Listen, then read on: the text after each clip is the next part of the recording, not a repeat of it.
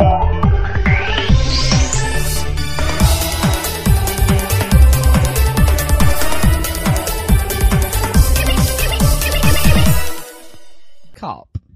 Hello, and welcome to the Saladcast on Sunday, the 20th of February 2011.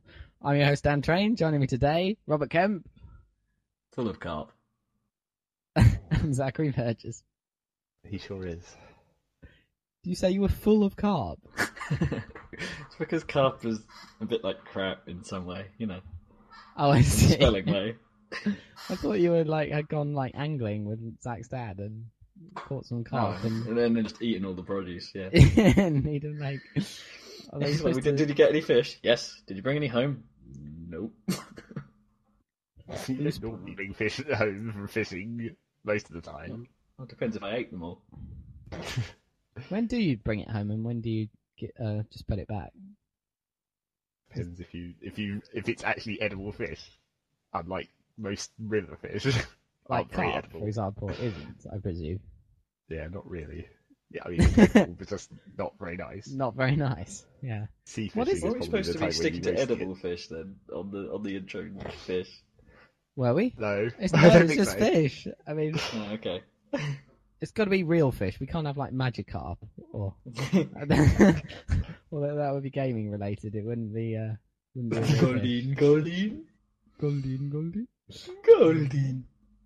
What's, what's the French for Goldeen? Oh yeah, it's like Prossiare or something. Yes. Well, it'd be something related to Hmm, poisson. poisson, wouldn't right? it? Pussy, Prossiare. Oh man, I bet there's fish in the new uh, black and white because they started again with the Pokemon. Of course there didn't is. They? what are you bound talking to about? be fish Pokemon. That's the thing. They start again with a whole new Pokemon. It's like you'll never have seen any of these before, but they'll they'll be like the fish Pokemon and the mouse Pokemon and the won't they? And the oh, dragon yeah. Pokemon and the it's, it's 'Cause they've they'll, they'll be all the same kind of thing, won't they? Surely, So like they'll Goldeen be was supposed to be a goldfish. What, what what fish do you think they'll pull off and what make a name for something? Oh, they, this they've time. given up with that though. Now they just like take Tuneo. random traits and mash them together, and it's like I don't think they have any actual ideas.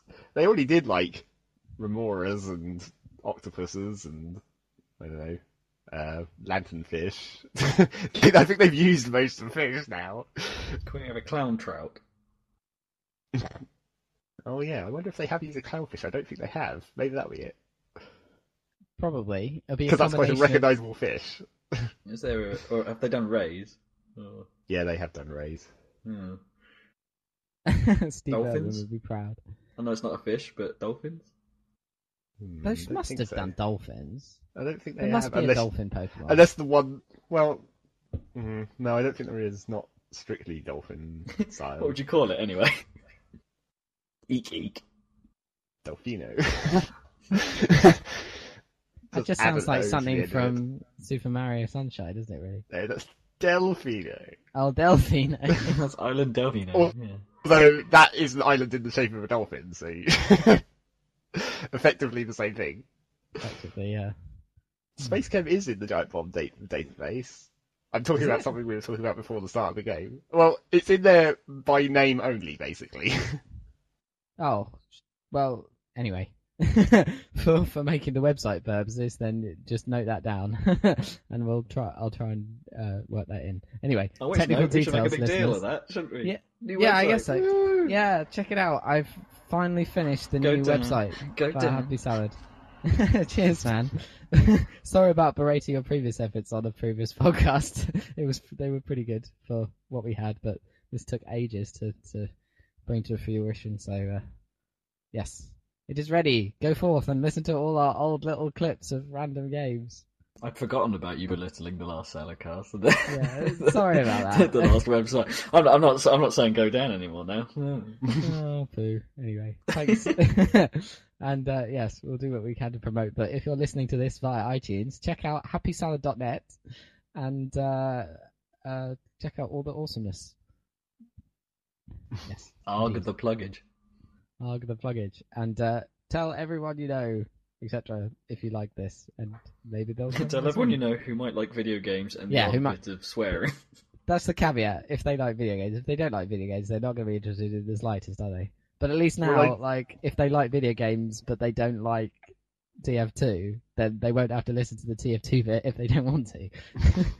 Although I can't imagine not liking TF2, but just not knowing about Hmm. it. I did Yeah. like send this send our podcast well one of our link the link to the last podcast or so to like one of my random American friends and once again basically he was totally cracking up and it's just like it doesn't even matter what we're saying apparently because just being English is hilarious to Americans. I know. It sort of is, though, isn't it? Oh, Was that but I, we go to the toilet and not the restroom, or no, it's just the accent stuff that's just inherently funny for some reason. I think that's why Americans like um, Yahtzee as well a bit because he has a bit of an English accent going on. he's Um, a strange one though, isn't he? Because he's got like a more of an English accent than the Australian accent he's supposed to have. Because well, he's not he is. Australian. He's living in Australia, but he's he is English, so Oh, all right. Uh, that's why he has so many like English references in his stuff because he's he's he's literally English. He's just living in Amer- in Australia. Sorry, I'm gonna dive in. He America, Australia. He doesn't sa- he doesn't even have a slight Australian twang, does he? It's a little bit sometimes, but you pick it up, don't you? You know. The worst thing is those transatlantic accents where you can't tell if they're English or American. They're really annoying for some reason. They I confuse know, I my know brain. someone. I, I oh, well, I know. I say I know someone. I've spoken to someone before who has like a um, you know, you know, the sort of like a Jamaican, almost Jamaican accent, but not quite so thick kind of accent that some people have when they when they come over. And but but except for when they say O sound, and then the O goes incredibly English. So it's like, yeah, it's like when you when you when you know, and uh, Oh right, it's really bizarre. it's really strange. Anyway. Right. uh, Oh, by the way, I sent an email to Giant, to the Giant Bombcast telling them about the site as well. You jerk! No, I So- wanted to thank them for their awesome podcast and also for the Whiskey Media API. That we and you wanted build to stealthily advertise our own shit. Of course, that's allowed. Siphon off some traffic a little bit, yeah. yeah. Anyway, As long as right. we sort of big them up in a sort of a slight disclaimer, as like website powered mostly by Giant Bomb technology. it really is, and it's awesome, by the way. So check out their their, their general awesomeness. Um, right, but Speaking of which, I, I've been, I, you know, I, I, I'm a bit late to the Giant Bomb party, but well, uh, I was watching too. the, I've been watching the This Ain't No, no Game stuff. That's pretty. Oh cool. yeah, Ryan Davis's little um movie review Yeah. thing. Yeah, it's kind of cool that. Does he do I'm- anything else on the site other than write stuff? Because I haven't seen him in many other videos. Oh, he is on videos, but he he, he is the like host. He does what I do on the podcast. Um, Only sort of Okay. more hosting rather than better. Yeah, he does it better. he keeps it under control. yeah, but he he actually has to. Like, we don't really care about that. I don't know.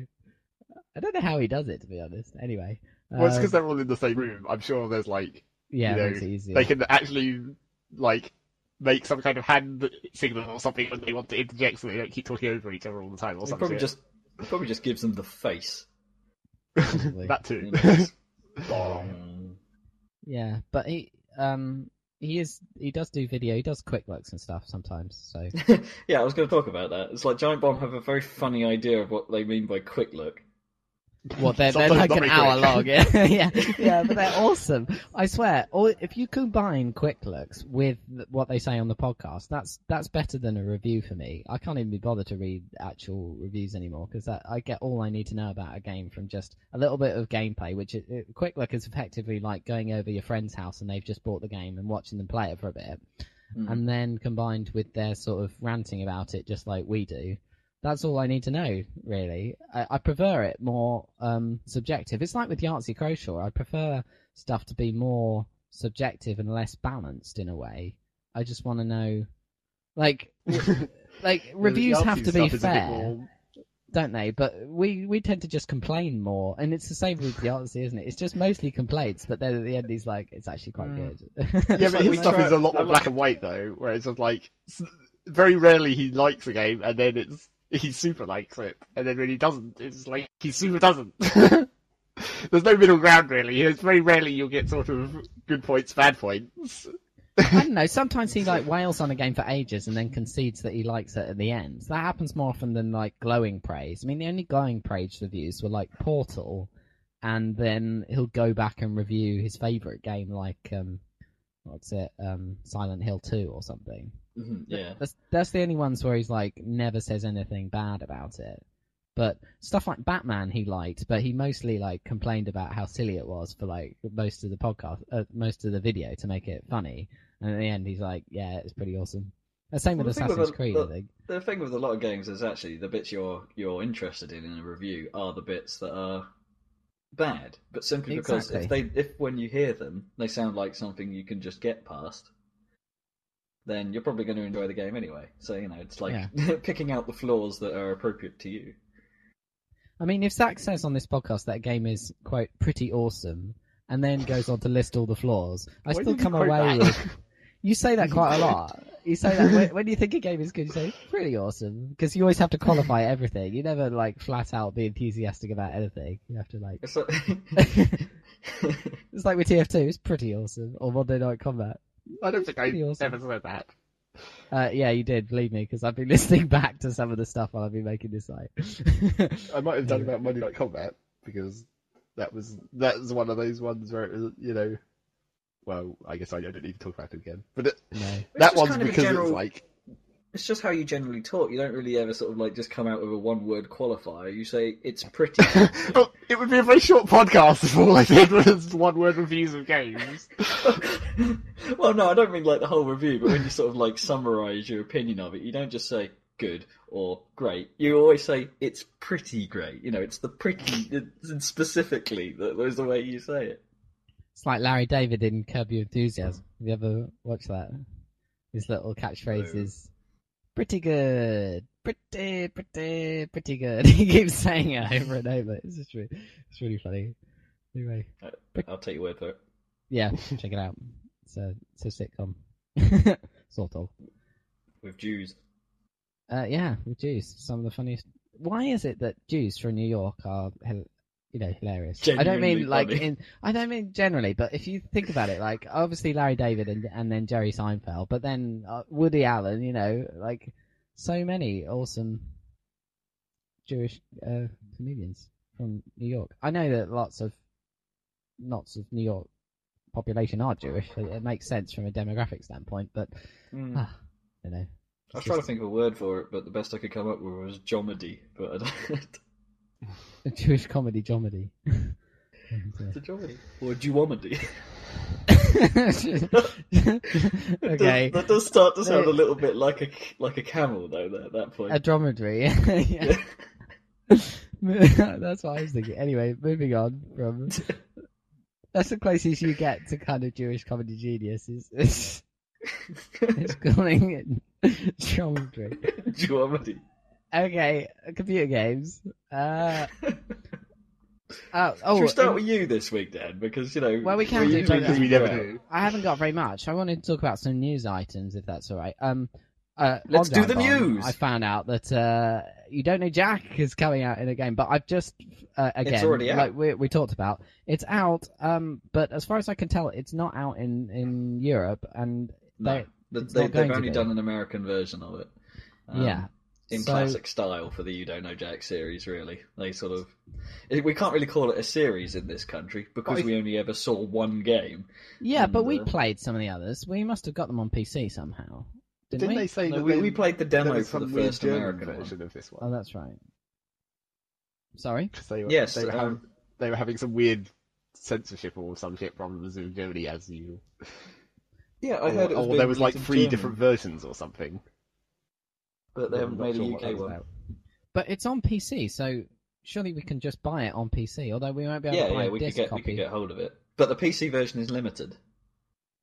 Actually, getting the PC version, from what I've read, is a bad idea because it Yeah, limits no. you two to players. two players. Yeah, Oh shit! So we can't play this awesome game, can yeah, we? Can we? it's, it's it's a bit Oh, that sucks. Because I was really excited because I love You Don't Know Jack, and from what I saw, Well, it might if, it might be one of those it- games that's not region protected because some Xbox games aren't region Oh, that would be amazing if it wasn't region protected. Uh, region protected, protected, Projected. I'd be very happy because it looks. I mean, it looks identical to old You Don't Know Jack, but that is Yeah. fine by me. The only thing that's different is, well, obviously there's loads of questions, and the brilliant thing is, of course, they've stopped randomizing where the questions appear, so they just in set episodes, so that you know whether or not you've played those Mm. questions before. So there's never a case of like one coming up that you might uh, already have played, and Well, like, I kind of, I kind of wish that you know, if it, if it, if once you've played every episode, then it sort of just starts going random.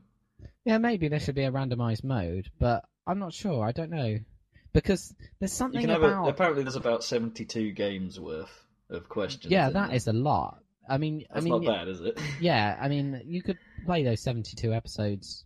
Yeah, I, I think that is great value, especially But they are shorter than they used price, to be as well, because they're only ten questions now. Yeah, they used to be 21, didn't they? Yeah. Or 20 plus the Jack Attack. Hmm. But uh, as long as they're longer than the uh, uh, ones they made for the web, um, they're about six, weren't they? Something yeah, like they felt. I mean, it was cool that they did that and that they were doing them regularly, but it, they felt didn't feel like a proper game show because they were so short. So. Yeah. yeah, as long as you get the length right, um, yeah. So if anyone is listening, make a UK version. Damn it, we Yeah, love it. please, It's please just make. that you know it didn't get enough coverage over here and was never really famous over here. But you could make it famous, and it would be sweet. We love you, don't know, Jack. Please release it in the UK. They've At changed least- some of the formula though, Oh, if- have they? for the multiplayer compared to what they used to. I mean, in the previous You Don't Know Jack games, when a question came up, one person would buzz in, and then they'd get the ability to answer, and then everyone Oh, else yeah. would tag in afterwards. They've changed it now to how games like Scene It and things Yeah, you just it, press it everyone immediately. answers at once. That's okay though. I think. I mean, it's cool because you've got the um. Or as long as they hide it from the other players, because that was Scene its biggest flaw. That whenever someone answered a question, you could see what they answered on screen before the Oh, timer had run out. it's like that's a bit stupid. Well, doesn't the timer stop when you press to choose your question, your answer? Then, like a buzz, like bam. No, no, no, no. There is no. oh right. Oh, there is everyone, no. ev- ev- the, everyone puts their answer in. So does the timer stop when I don't know. I everyone's don't know. put in That's, their uh, answer? presumably, once everyone's put their answer in, it just goes right. Right. okay, Okay, so and then everyone gets the cash people for the how quick they were, I guess. Oh, for how quick they were. Okay, so if you answer quicker, you get more money than someone else who answered correctly but was slower. It, Yeah, I, I heard that apparently it does still. You do still get the comedy wrong answer descriptions though, like because it will highlight Yeah. the players that got it wrong and and explain why and things like that. And, Yeah, yeah, I saw that. That that was all So just it'll the same as it used to be. Yeah, yeah, damn, that game would be. I, I really want to play. it would be awesome. Oh well. Moving on. Uh, Maybe Guitar I'll get Hero. a chance to. If maybe if someone in you know because I'm back in California in a couple of weeks' time, maybe someone will uh, Oh, happen to have an Xbox and Yeah. a copy. if you if you're in California, find out if it's region encoded and if if it is. get get hold of it. We Get can it, always yeah. it if it is if it is Yeah. region free. That's true, but yeah. Uh, other news: Guitar Hero. Uh, dead. Yeah. I can't It say I was overly surprised, but it just seems a bit weird, you know, because it's, it's it, you know it's such a big name to suddenly just go, no, we're cutting all ties. It's very. I mean, I, I get why they're doing it, but it's strange if you think about it because Guitar Hero is one of the few video game brands really that you could say to, well, not few because there's quite a few these days, but that you could say to someone who knows nothing about video games and they know what you're talking about if you said Guitar Hero, and it's the Yeah. same if you said Mario or if you said uh, Lara Croft Tomb Raider or something. And for at a certain point, maybe dancing stage as well. Maybe. I bet there's tons of people who have no idea what dancing stage means or DDR. They wouldn't know what that meant. Whereas if you said Guitar Hero, they'd Well, say, no, "Oh, DDR that, wouldn't have uh, made much sense to a lot of people in this country because that's not what it's called in UK. Yeah, but you'd have to actually go into an arcade to know what dancing stage is, wouldn't you? Whereas Guitar Hero is like on BBC News and stuff. You know, I don't know. It's in on documentaries and things. I know. There's something mm. pervasive about that brand, much more than Rock I. Band. I mean, Rock Band is a better game, but I mean, more people have heard of Guitar Hero. That's for sure. I guess maybe people would be more aware of dancing games in general as opposed to the dance, you know, the dance mat game, like you know, because it's been referenced in TV shows and films quite a lot. Yeah, they know what machine, a dancing not game necessarily is. dancing stage, but yeah, But they- I know what you mean. Yeah, they might not associate it with the brand in the same way Yeah. that the strong brand association between just gu- a plastic thing, guitar-based rhythm games, and the name Guitar Hero. That is true Uh, because even if you play Rock Band, people tend to think, "Oh, is that Guitar Hero?" It's like, no, no, no, no. I mean, I'm It's much surprised. better than that. Yeah, exactly. I mean, I'm surprised they don't just. I mean, they're saying they're shutting down everything. I mean, you'd think they'd keep the name and make some iPhone games and make try and well, make some money off they have shit. made an iPhone game, haven't they? But Yeah, but you'd think they'd retain it just for s- I don't know for something. well, the kind of the more disappointing news is that means they're dropping the whole hero range in general, which at the Yeah, DJ consists of awesome. Hero and DJ Hero, which is a bit But of that- a shame because that's this was is kind of promising, but maybe they've done as much as they could have done already in in DJ Hero Two. Well, I think they could do more, but it's so like niche that it's not. It doesn't make economic sense. But it, uh, um, if you look at it from a, And it was a- always like a expensive. Yeah, if you look at it from a kind of rose-tinted, happy kind of perspective, then it's brilliant that they made DJ Hero 2. I mean, that's great. I mean, for people who play it, that's great. I mean, you can't really ask for more Go Dead if Mouse. it's not if it's not commercially successful. You know, they've made a great game, uh, Mm. and um, if you want to, I know it's expensive, but I mean, you can get that for You can get the relatively first cheap. one. I've, I've seen the first one come down to about forty-five with the controller. There's some weird deals you can do, like hopping around HMV and stuff, because the controller is identical. If you know this, it's identical between the first game and the second game. And but the Hmm. second game I've seen in retail packages includes the first game free often, and Oh, really? then That's yeah, o- often it does. And then there's other deals like um. Uh, so you have to work out: is it cheaper to buy the DJ Hero 2 with the controller with the first game free? That usually goes for ninety or something. But sometimes you can get the first game for, say, uh, I don't know. You can get the first game with a controller for fifty, and then you can find DJ Hero 2 standalone on the shelf for thirty-five. That adds up to 85 or whatever so that adds up to, that's the same thing cheaper so if you like game it you can you can actually save some money on that so don't get don't get fooled by that if you're looking around the shops don't you can Don't instantly go for the bundle pack. yeah don't instantly go for the bundle because you might be able to save a fiver by getting the uh, DJ Hero 1 controller. How it'll probably go because it's now like done and dusted. It'll probably end up in the blur scenario where the price will suddenly dip. yeah that'd be cool I mean So there, there might be a sudden like stock clearance of DJ Hero. yeah yeah awesome game oh yeah Bizarre yeah closed obviously uh, that was like yesterday they had like a video Yeah, properly closed, which is. Then again, we all knew that was pretty much coming, but it's a bit of a shame. yeah I kind of held out hope that someone would buy them because you know they are awesome. Yeah. I had a go. I was in the shop. I was playing a bit of Skate 3 on the terminal. I, I don't know Oh, why yeah. they had it on there. Yeah, and I swear, those games are so much better when you're actually just in a skate park. Sometimes I think that Hmm. whole open world thing. Was a, I mean, was a bad idea. Yeah, I well, know it's exactly cool and all, but I don't know because like I played the demo of it and it was in, I was in a bad area, and I just dismissed it as being rubbish. But then I and then but then when I came to it at this terminal, it was in this awesome skate park with like tons of things to grind everywhere, just in just the right place, Hmm. like the demo of the first skate had a really good skate park, and. To be honest, I would have been happy. Uh, That was a time limited demo. That first skate, I would have been pretty happy if they'd just taken that time limit off. I would have just played around in that skate park all the whole time. You know, I didn't even really like the vert stuff on skates because it was so realistic that it was hard to spin around. You know, because Tony Hawk, you spin around about 15 times before you land, which is just retarded. But I mean, it was cool. I mean, it was an arcade game and it was fantastic. And all the all the street stuff was like chaining together those ridiculous gaps. Whereas, Mm. um, which was, you know, it was Which cool. was still fun. Yeah, yeah, I not mean, realistic in any way, but fun.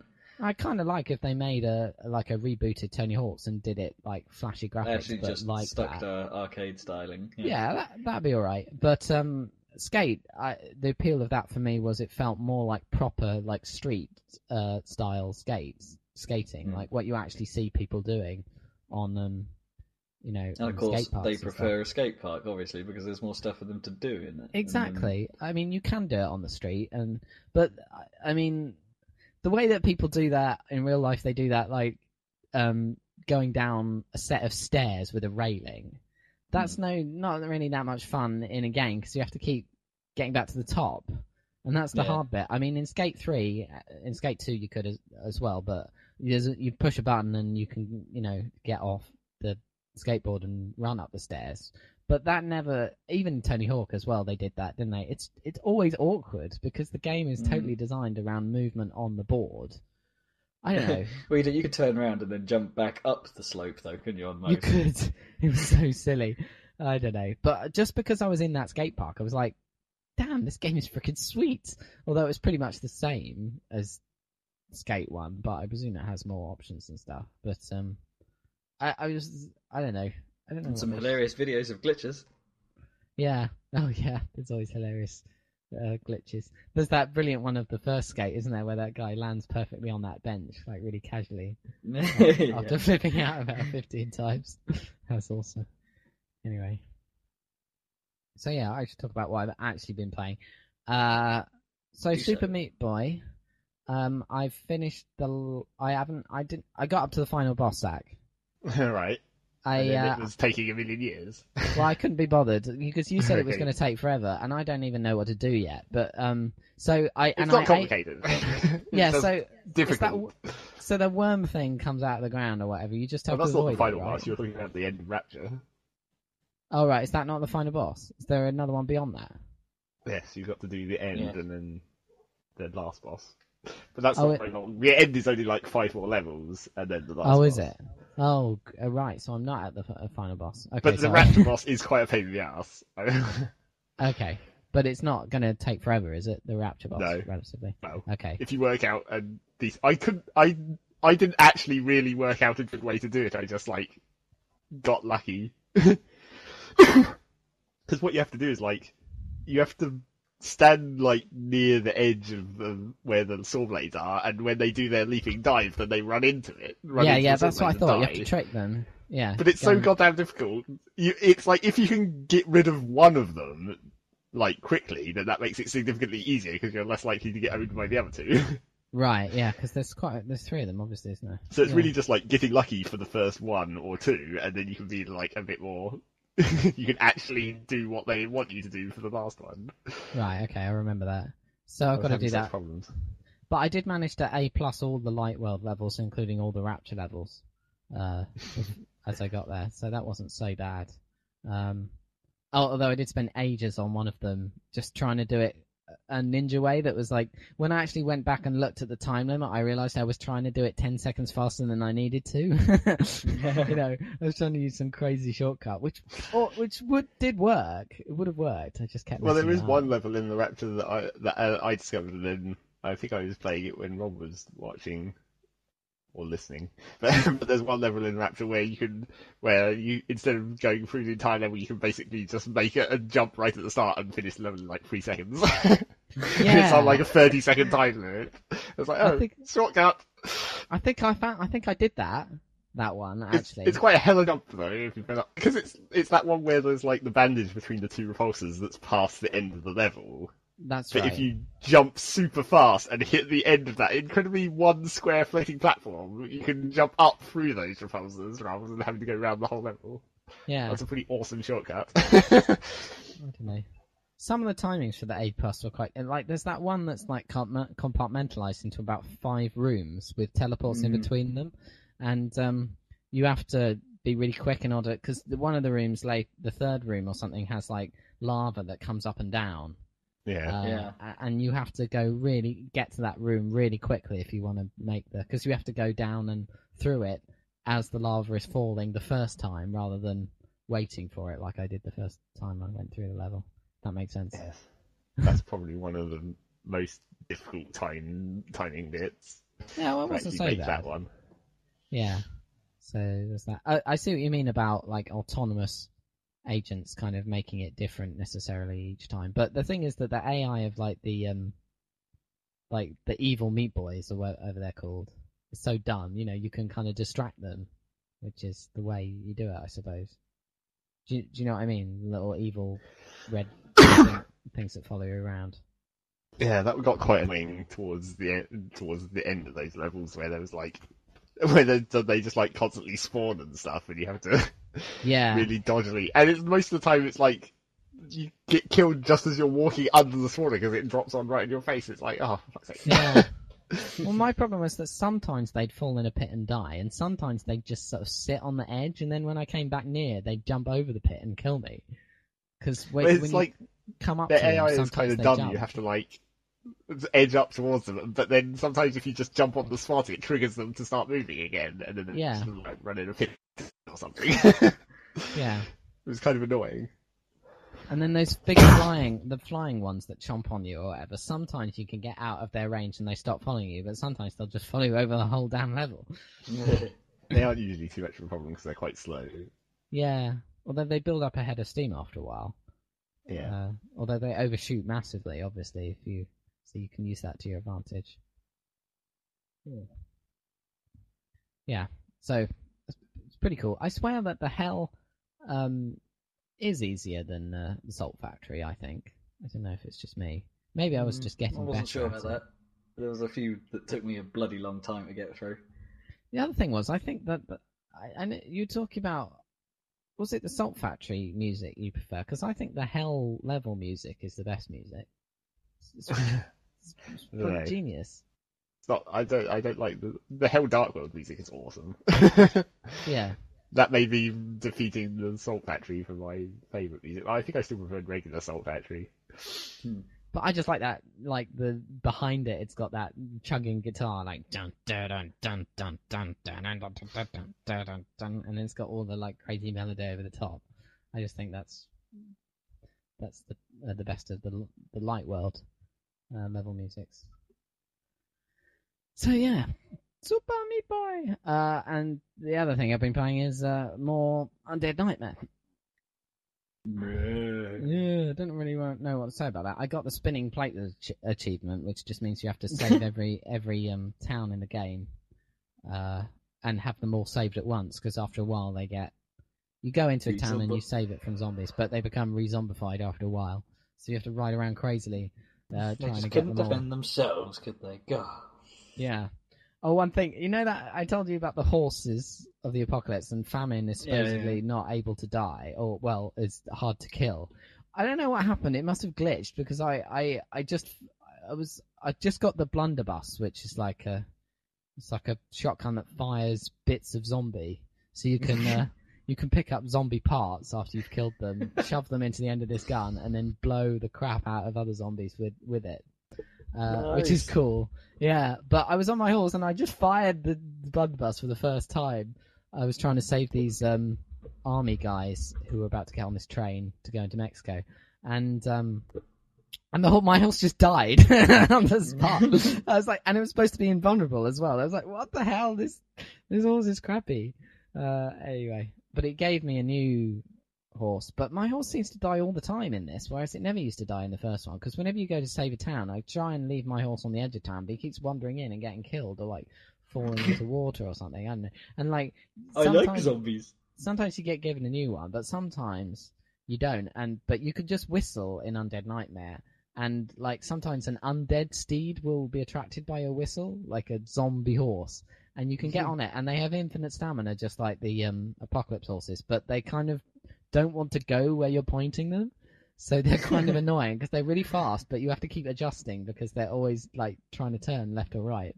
It's a bit like driving drunk in Grand Theft Auto how it doesn't want to go the way you point it. Um, so that was kind of cool.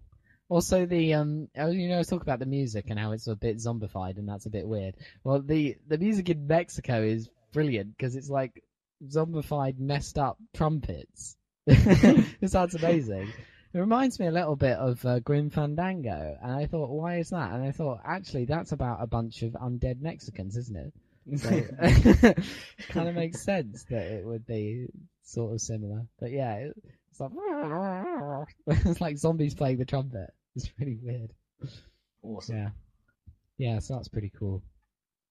And uh, yeah, so I'm I think I'm nearing the end of that as well. So um, I'll be able to report on the finale. But um, yeah, Undead Nightmare.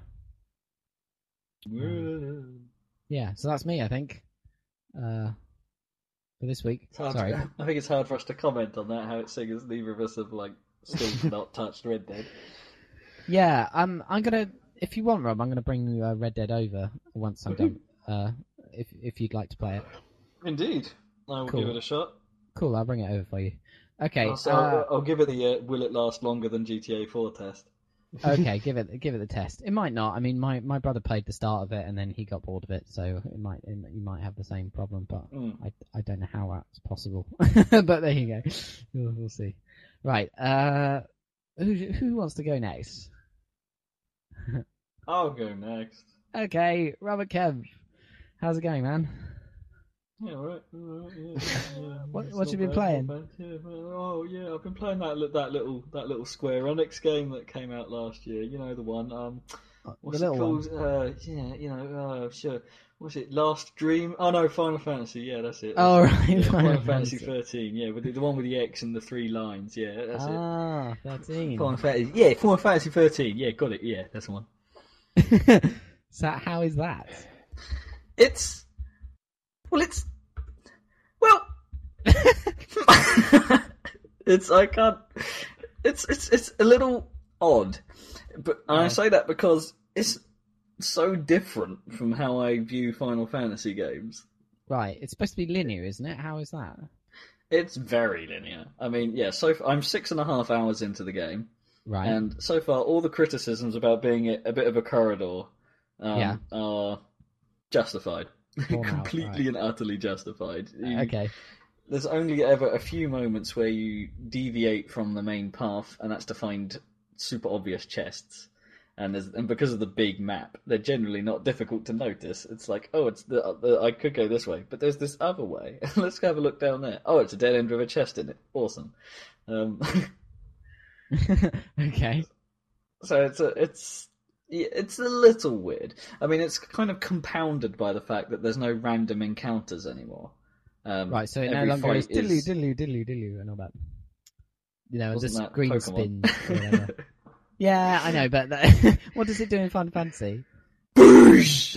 Boosh, swoosh.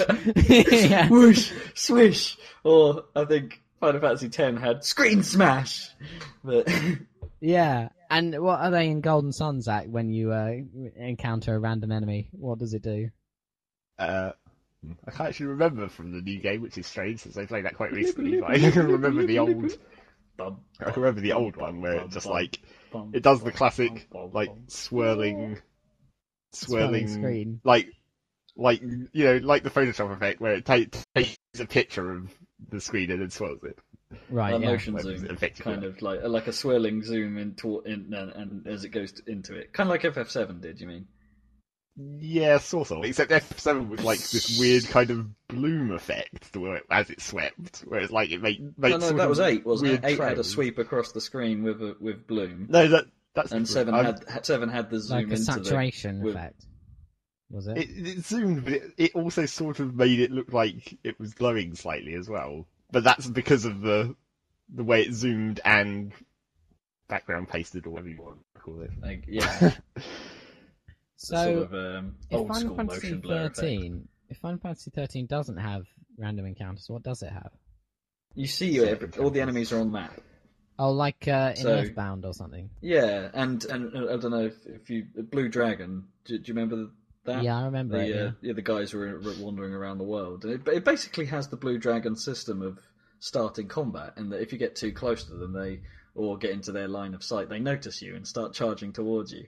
Yeah. And a fight is generally unavoidable at that That's stage. like but if you creep up on them, you can get a preemptive strike. oh, I um, see. and you attack first for pansy damage. Really doesn't make much difference. Um, but it's and it's all right, but it means you can't. And maybe this was to stop you having to, or the player feeling like they need to, just stand around in an area, jiggling back and forth, waiting to level. Yeah. I mean, that you know, sucks. They've Okay. kind of, yeah. I mean, it can be annoying, like just leveling up, standing around leveling up your character for ages. But it's kind of the the mainstay for RPGs. So maybe they were trying to break out of it, but it's a bit of a risk because it's I don't know. The grind is kind of why some people play RPGs. Um, That's true. I'm looking at you, Zac, and um, the I'm Well, looking at some you people through the love power of the grinding. internet. I never. Some people just love it, especially in MMOs, to just love grinding. Korean like, MMOs especially. Like but Barlow is like the king of grinding.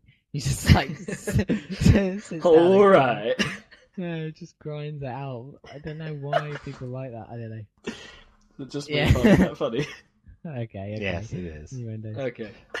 I always thought that, like, I know Pokemon is like my first RPG, lightweight, but the, I think the way it covers that random encounter thing by having that tall grass idea makes more So logical sense. it in some cases. It makes more logical sense that if you're running around in tall grass, you might not know what you'll stumble into. Whereas in Final Fantasy VII or whatever, it's like you're running down a corridor and then there's no Well, in-universe explanation for why. Well, some of the you might- funniest, funny encounters of that were like in FF7, where you're walking around that sort of crumbled highway, and all of a sudden, giant house with a cannon. yeah, that's the kind of thing you'd notice. I don't know.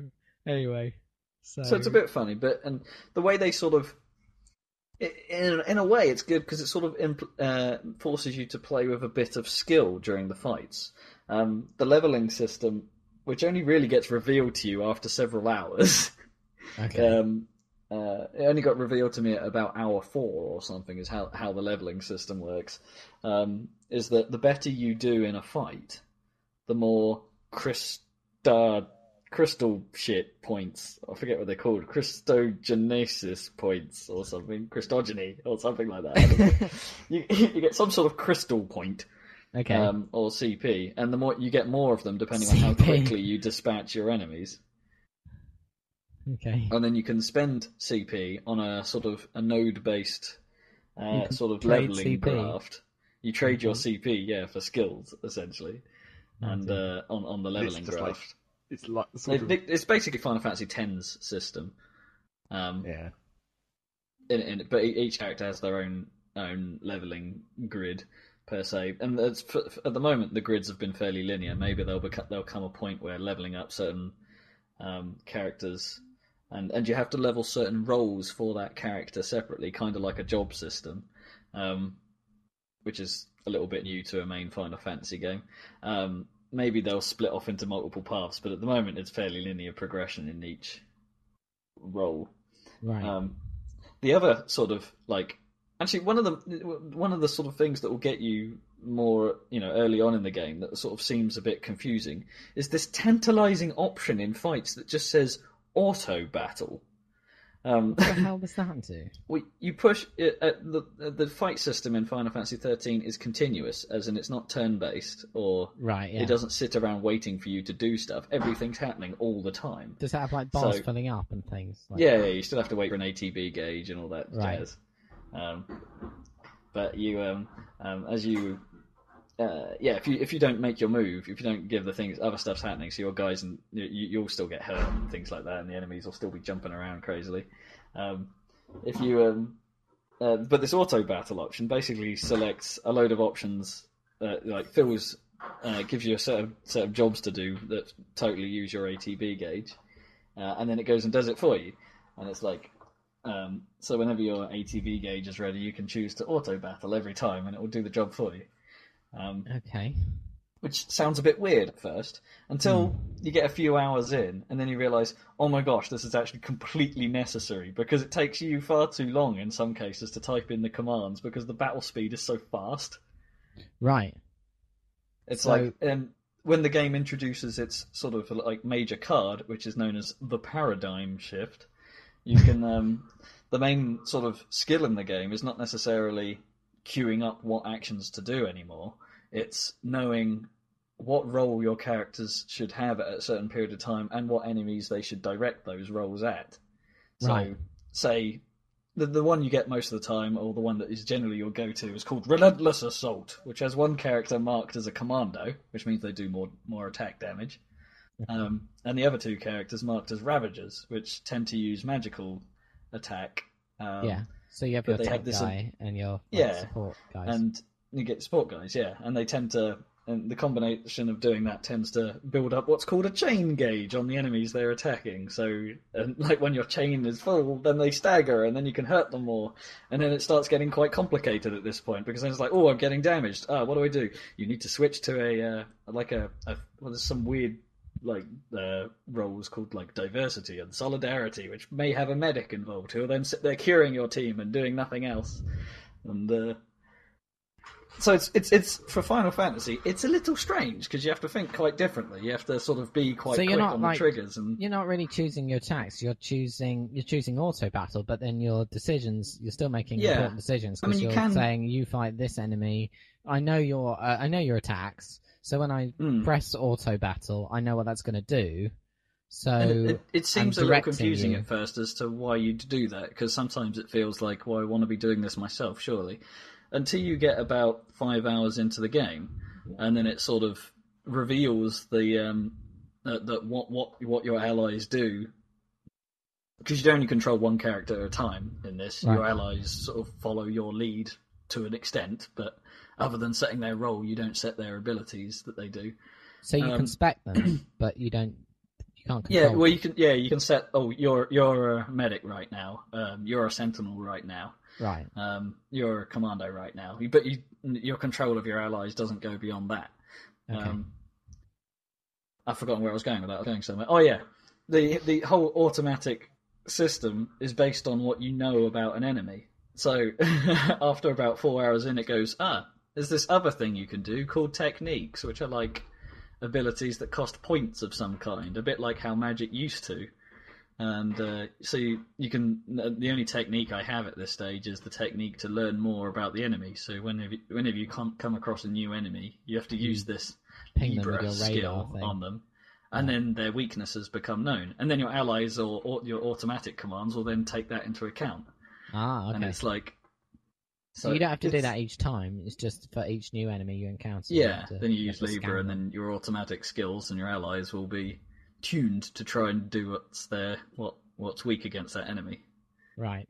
So you don't have to do the usual kind And of. then you just mash RPG auto battle.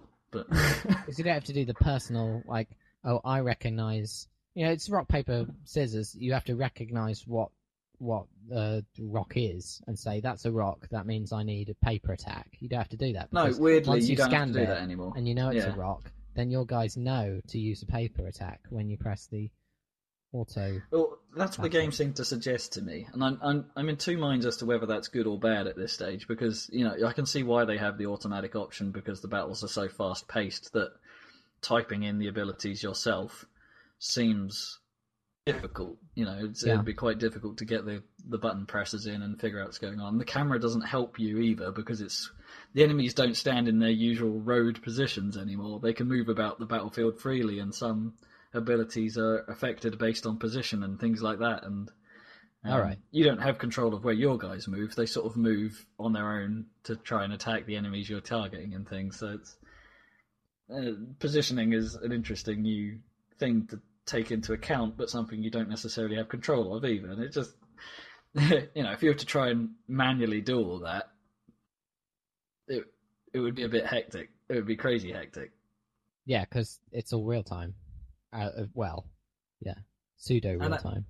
And that's also not saying that the auto option makes it particularly easy either, because you can go from being very alive to very dead very quickly if you don't Hmm. change to a, if you don't pick the right roles fast enough. Or Right.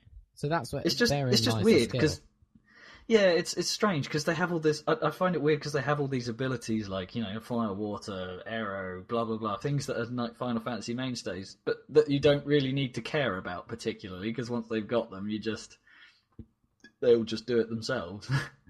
and there's the uh, the other concept of that you can have elemental physical attacks and things like that, but they don't count as magic attacks or uh, but they take advantage of elemental weaknesses, and it's like, don't care, my characters will do all that for me.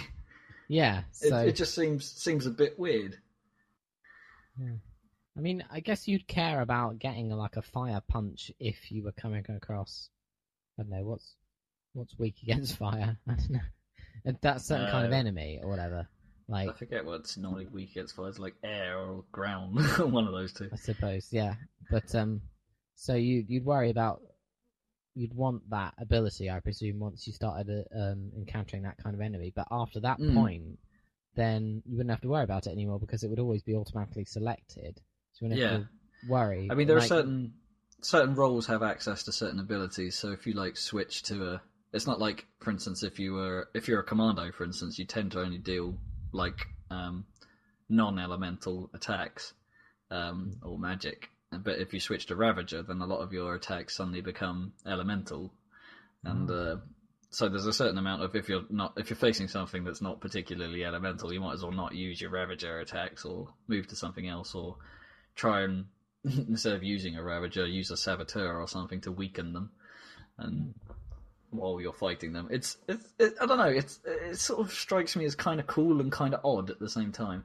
Sounds cool to me, but then I'm kind of for innovation in in that Yeah. kind of area. But I mean, as long as it works, because it's a long game if they've got it wrong, you know. Yeah, yeah, no, it, it does. It is, it is interesting. Don't get me wrong. It's like the fights do feel fresh, and it's a, as I say, the camera is probably one of the biggest flaws in the fight sequences because it's quite low to the ground and tries to sort of dynamically swoosh around every now and then, which makes seeing what's going on kind of tough. Um, and there's, there's some minor UI things that I don't get on with. For instance, the health bars for the characters seem awfully small.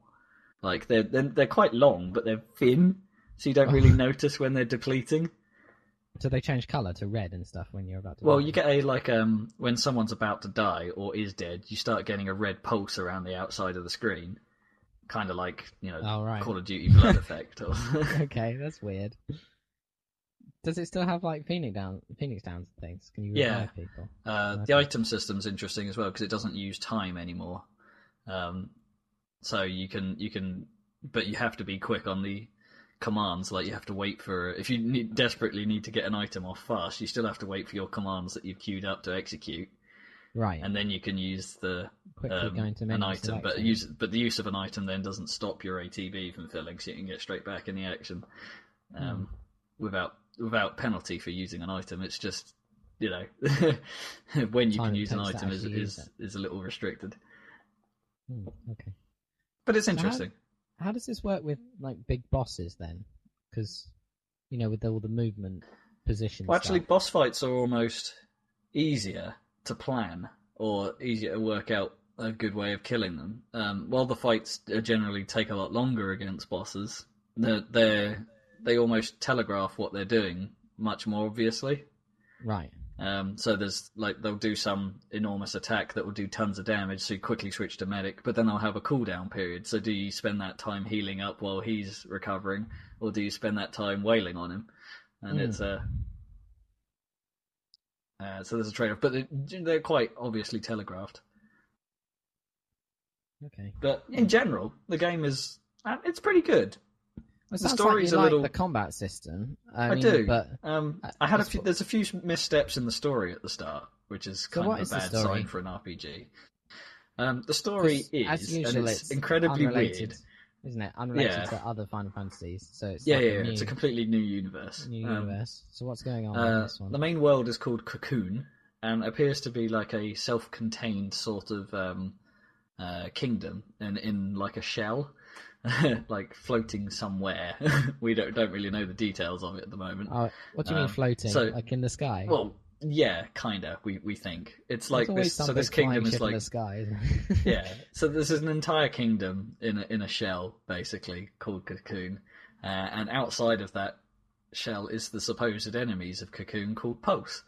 And um, one day there's this there's these things called fal'Cie that are like another race of magical beings that seem to sort of be uh, the controllers. Like there's a set of foul that keep Cocoon safe, and there seems to be a set of foul from Pulse that seem to do nothing but bad things. So one of these bad fal'Cie is found on the outskirts of um, a cocoon city.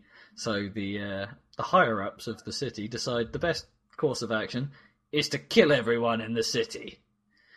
Um, Um, okay. to purge them in case they become like infused with sea energy and become what are known as l'Cie. But there's nobody else apart from the people in the city, is there? I mean, because No, well, no. There's there's Cocoon is an enormous place. Um, Oh, so there's there's like multiple cities cities. Cocoon. Oh, Um, okay. fair the one in in particular is called Bodhum, and um, yeah, so they're they're purging all of Bodhum basically, and it, you start off in a what is a bit like a civil war of people trying not to be purged because they're they're told they're being outsourced to to live in Pulse somewhere. And it's like because they can't risk the pulse magic being in cocoon or something like that, but everyone thinks they're just going to be killed. So there's a Right. civil war that breaks out, and uh, and that's where you Sounds- start. Sounds like people from Cocoon wouldn't want to go and live in Pulse anyway, because they're the enemy. Yeah, yeah. Well, they're, they're they're sort of brought up to think that they're evil, so no one knows any different. Hmm. But of course, we'll find out. I'm sure. Chances, yeah, we'll find out later on. Chances are, I have a f- s- s- just uh, a, a suspicion that one of the main characters comes from Pulse, but it's Okay. um, it's hard to tell at the moment. You know, cl- classic Final Fantasy. What the fuck is going on? But the worst bit of it is, is that it makes a few missteps at the start because you get dropped into the middle of it. And I've tried to explain you in brief what was going on. It would have Yeah. been nice if the game did the same. Okay. But like at the start, things just seem to happen, and you just kind of expected to go along with it. Um, okay. And there's like these text data logs you can read that sort of explain the backstory and things like that that you get right from the start. It's but but that you know it seems a bit weird that in order to understand the first couple of hours of the game, I need to read these logs, and then it decides to explain to me what's going on at about the five hour mark. Okay. it's it's just a bit strange. Well, by the way, this is what's actually going on. Well, not even what's actually going on, but just this is the basics of the world. Yeah. At this I point, mean, I- we're going to maybe you. from a storytelling point of view, they were trying to make it seem a bit more real because the characters presumably all know this. You know, Yeah, they but- don't have to explain to each other what's going on. I know, but it's kind of rule 101 of any kind of, you know, fiction. You have, even if the characters know what's going on, you have to explain to the viewer somehow. That, Yeah. you know. to be fair, I mean, what do what do you think, Zac? Because you were sitting, you watched me when I started playing it. well, it's sort of in this. It was sort of like what I said about Golden Sun, where it's like in Golden Sun you don't know this backstory that's you know relative relevant to the world, and then you can go and look it up in the database, and you're like learning things that the characters don't even know. But in that right. case, it's like in in Final Fantasy 13, it's like the characters probably do know, but it, they just never express it because they know. So it's like they need they needed like some like I know small child or something, and then they had to explain it to them because they don't know or something. I mean, Jesus, there's story ways you could do it. it's called it's called exposition. You know, you need a. That's why you have a character like Hermione Granger, who is like a clever hmm. know-it-all, who can just explain stuff to the people. People who don't know. But, but The the trouble is that. And like, therefore explain it to the like, reader. There is no one who doesn't know, so there was Yeah. no one to explain to. Yeah. You needed like because if you think of like the start of Final Fantasy Seven, it's like Cloud is hired by those guys to be a mercenary, and they're like, "This is the mission we're going to do." yeah, like, he explains it to them.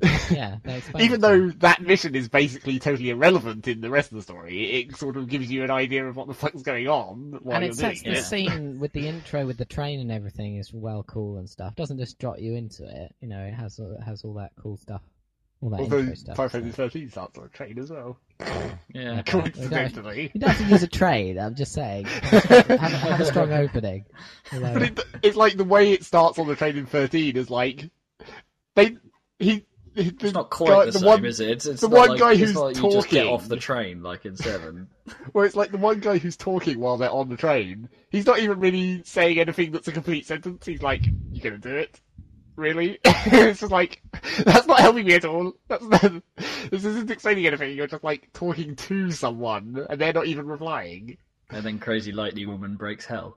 So Yeah. And just kills the guys. It's like, okay. Can we make a list of um, great games that start on trains? Final Fantasy VII, Half Life Two. Uh, what That's else? cheating. That's not cheating. It starts on a train. They both start on a train. Half-Life One count because yeah, of it that does. sort That of starts on a train. Yeah. Apparently, Portal Two is going to have a similar. It's not a train. It's like a weird sort of room but hanging for a rail. Apparently, Oh man, I'm excited about Portal Mm. 2 now. I'm really looking forward to. I was looking at a video conference with Gabe Newell the other day. Uh, he was talking to just some people at a school, like uh, the the class teacher, just uh, organised uh, a video conference with Gabe Newell, which is way cool. I wish that happened at our school. but uh, yeah, and somebody asked him, "What's your favourite game you've ever made?" And uh, obviously he's going to say his latest game, but I think he was genuine when he said Portal 2 is the best game we've ever made. so it's gonna be it's gonna be sweet. Can't wait. It's going to be the sweets. But anyway, Yeah. I've ranted off about it a little bit more than I wanted to because I am. I don't know, Kind you of were kind of- in a, in a kind of way. pleased by the combat from what I could hear. It, se- it seems Hmm. really interesting. And I'm doing uh, my usual 'cause- thing where I feel like I'm fo- focusing on the flaws a little bit. 'Cause, Yeah, um, but that that's all right. That's kind of how we how we go. I mean, well, we talked about this earlier. Yeah. yeah, exactly. Yeah, we talked about this earlier. That's okay as long as you're enthusiastic.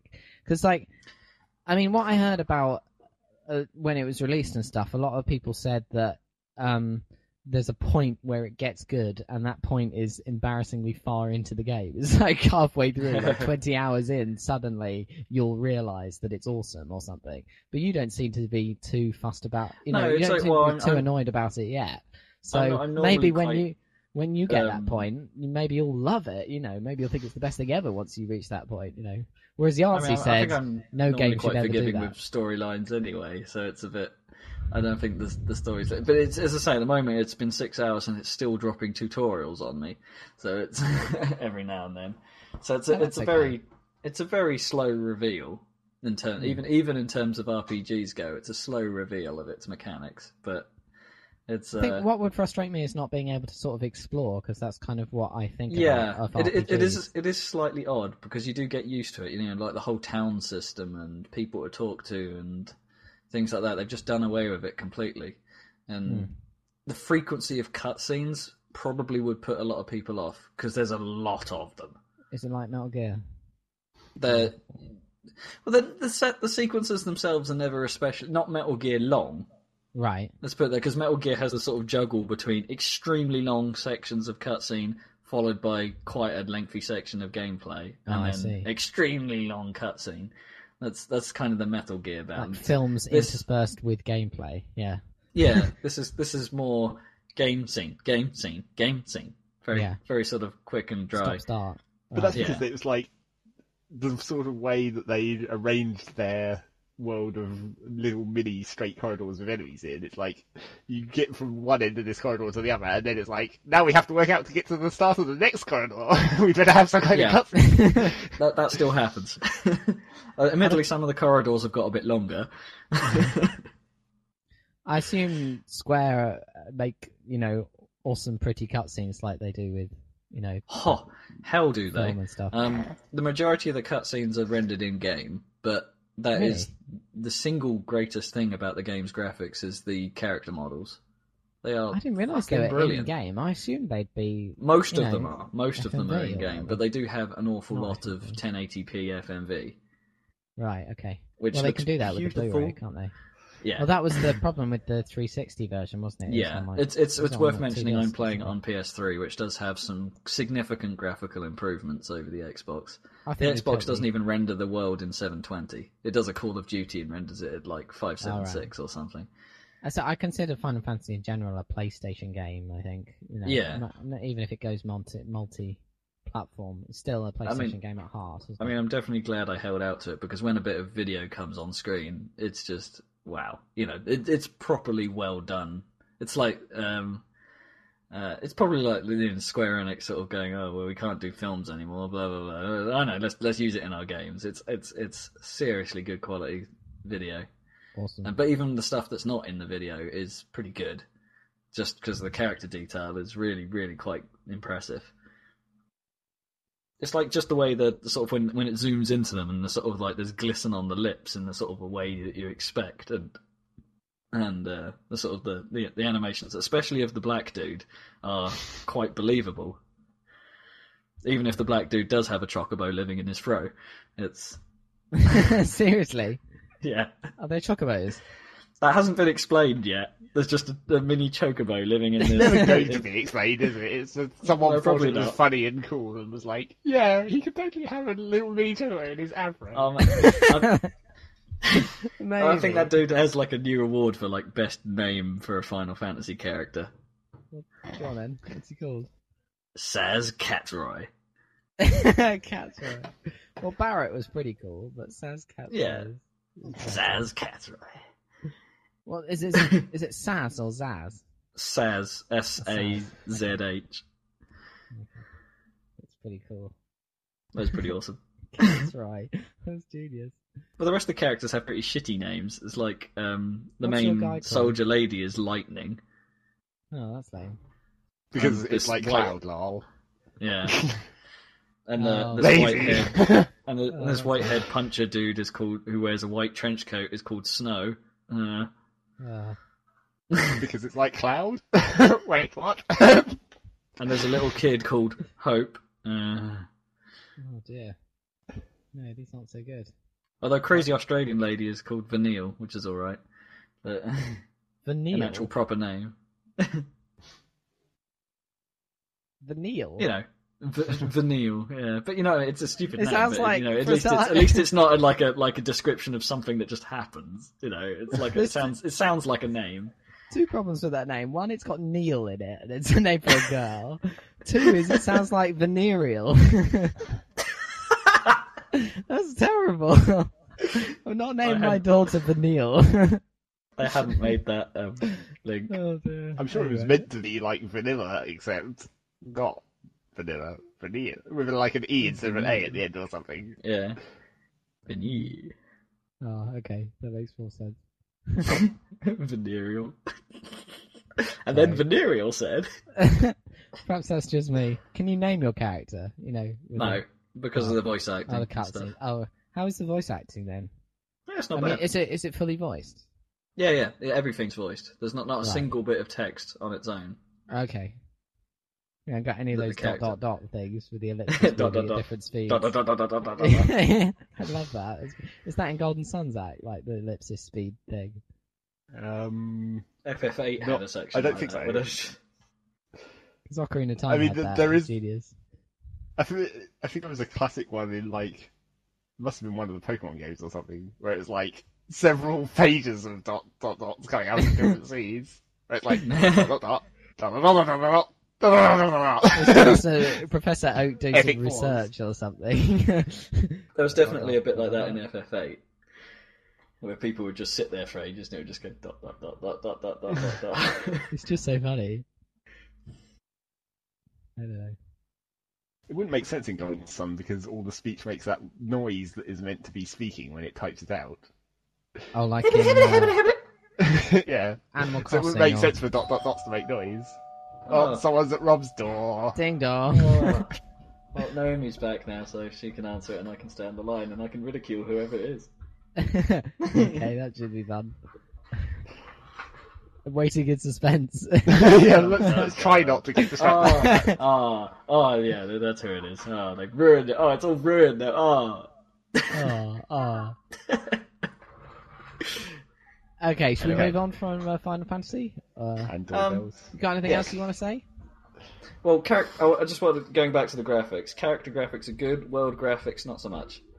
Like, Oh, right. they're a bit. They're What do you mean the of environments, like the corridors you're talking about? the, especially at the start of the game, the corridors look quite bland.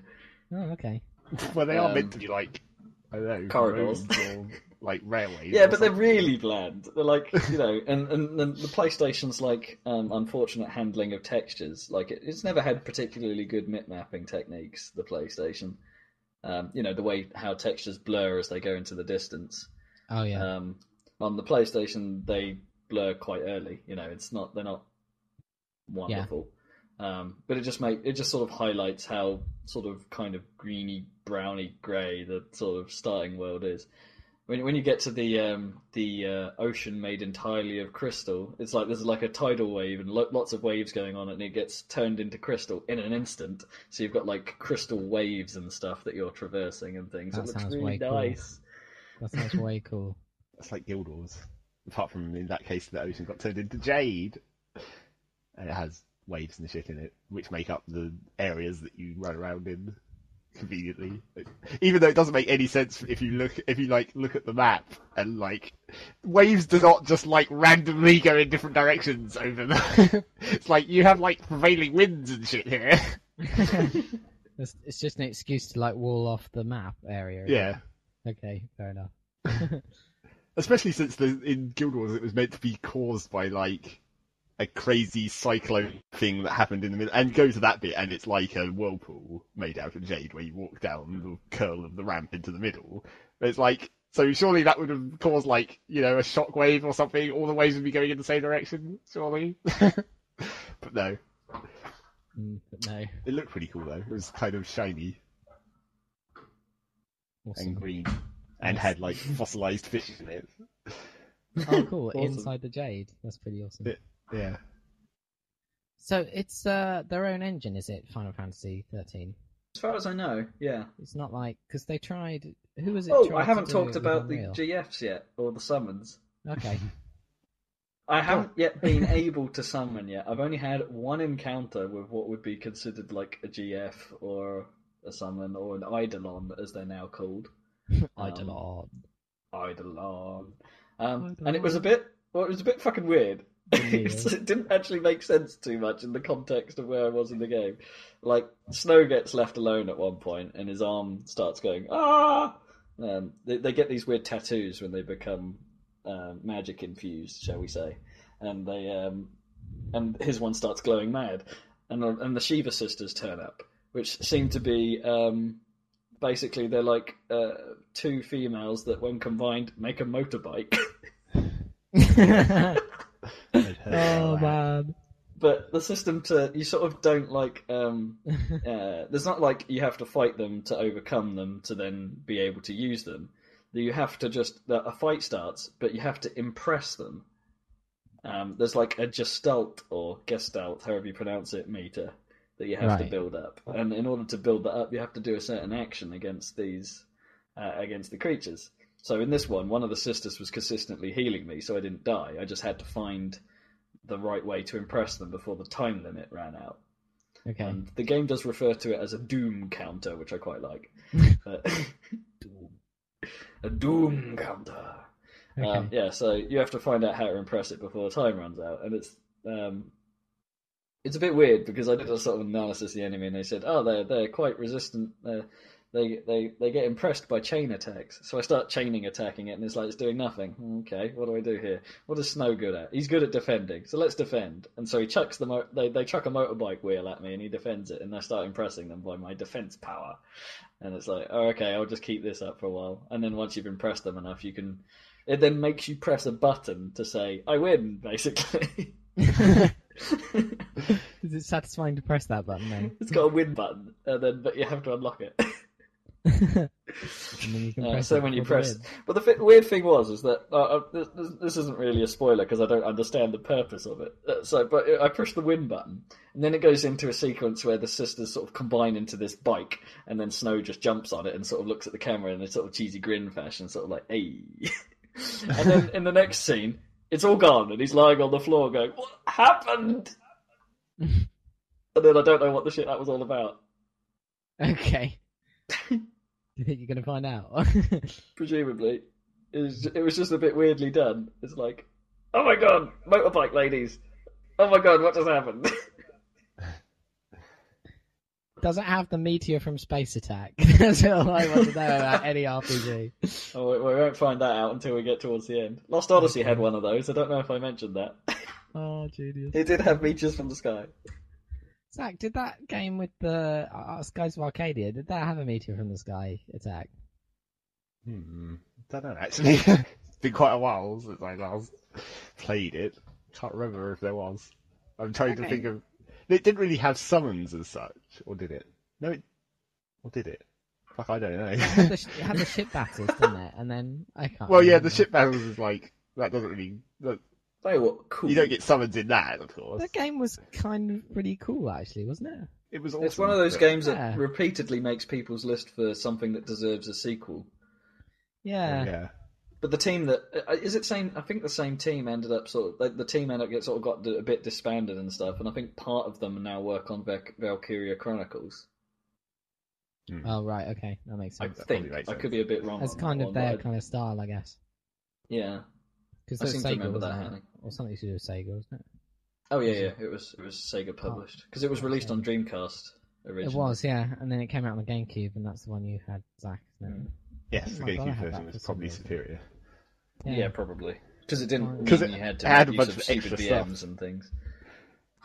Oh man, talking VMs. about uh, cancelled games, I saw this some footage from uh, yesterday. From this was from ages ago, but a cancelled sequel to Freelancer. How could you cancel that? It looked epic. I mean, any, any any sequel to Freelancer would be awesome. Maybe it was too soon. Yeah, At the time. I don't know. They were probably trying to grind it out. Maybe, but nothing's materialized since. I'd totally play that. I don't understand why there aren't any space games, like, like free space style games on console, because now we have dual analog sticks. It'd be almost the perfect control, because nobody has joysticks anymore. So that's kind of why they died. Part of the reason they died on PC is nobody has a joystick. And the other half of the problem is, is that space shooters always required like a million controls. Yeah, but you so they could wouldn't work on that. console because of like the, the amount of buttons you need, and it wouldn't don't work know, I on think- I PC think- because there's buttons upon buttons upon buttons, some of which are like keyboard shortcuts, like you have to push control and something to do a certain action. I think you could streamline it. I think you could use like radial me- wheel menus for parts of it, and I think you could go somewhere between the extremeness of like X-wing with all its keyboard controls and just those sections in Halo Reach where you fly the spaceship around. Somewhere between Mm. those lies an awesome game, I think. But uh, yeah, There's been a few attempts though, hasn't there? There's like um, um, the sort of sister project of Freelancer called Starlancer. yeah, that came out on the Xbox, didn't it? Yeah. Yeah, I'd, I'd never played it or know much about it, but that kind of attempted it and didn't particularly do too well by the sounds of it. I suppose Um, so. You just need to and there was uh, I forget what it was called, Project some Sylpheed, I think, Project Sylpheed, which was Square's attempt at a space shooter, All right. but with Japanese storyline infused in it, and an incredible amount of neon. Yawn. yeah. Anyway, so So people have tried. It's just not many people have tried, and not many of them have been good. mm, It's about time we got back to making space games again, isn't it? Yeah. It's So- like, so we it's like- due for the it's space like- part of the cycle. We've done it's like the last last part of the cycle was the modern wars part of the cycle. Yeah. Well, the What, World what War the II cycles? phase is What- long the. World War Two phase, the modern war Now the phase, modern back to the space phase. phase. Now back to space. There must be Yeah. one more phase in between that. I can't- I can't- I'm trying to think of what the. We had a bit it- of a it- zombie phase. There was didn't one. we? There was a phase. There's got to be a bit of phase between World War Two and modern shooters. What Gulf was the one in War. between those? I It was know, more than another Half-Life war 2 in one. between. Cold those, War. wasn't it? Cold War fantasy fiction, you know, like Red Alert. I guess it was. I guess you could say that the one in between there was indie games, It's like It was a after World War brief II spell, finished, wasn't and then there was like everyone stopped caring about mainstream games for a while, and then there was one warfare. And it was like, oh, now we can go back to mainstream. I know this is a bit of a narrow view. I think you're talking Yeah. about maybe just PC or something. Anyway, uh, no, because it was all Xbox Live Arcade and shit during that time. Got a lot bigger suddenly. When Yeah, has I it guess- ever? Well, no, but you can't say that sort of no one stopped caring about mainstream games because that was during the period where you were juggling Halo, Gears of War, and Call of Duty, like real heavyweights. yeah, the big, the- big guns, Grand Theft Auto 4 as well. All Yeah, kinds of stuff. Not really. It was like those were. It's been quite a while. Like Gears Three is well overdue at this point, really. it is. To- if like you're looking year, at release schedules. it's like a year later than they originally planned it, but they were going up against Halo Reach and Black Ops, so it's probably wise. As if they Yeah, would care. I don't think Halo Reach was going to damage it that much. Well, it's the same company. They didn't just- want yeah, and it's also it's also Microsoft published, so they probably wouldn't want it released at the same time, so they Exactly, compete that's the with their own product. You don't want to compete with I don't think. It, I don't think that. I don't think there's actually competition there. I think people who were waiting for Gears Three would have bought Gears Three and Halo. Maybe, but you know, there's a certain thing about it's like at the minute they have that Portal Two deal on, and I'm reluctant to. I'm I, I'm, I probably will end up getting it because I know it's not going to go down in price for freaking ages otherwise. But I'm reluctant to get it because I know how much I've spent on games recently, and I know how much my backlog is. I don't. You know, Yeah, if man, someone you still need to play and bought- Batman. yeah, exactly. If someone went out and bought a brand new game and Need for Speed, um, you know, if Oh, someone went and bought a brand new game, uh, and then immediately another one comes out, you know, brand new, top price, all that jazz, it's still you'd sort of go, mm, that's like nearly a hundred quid's worth of game.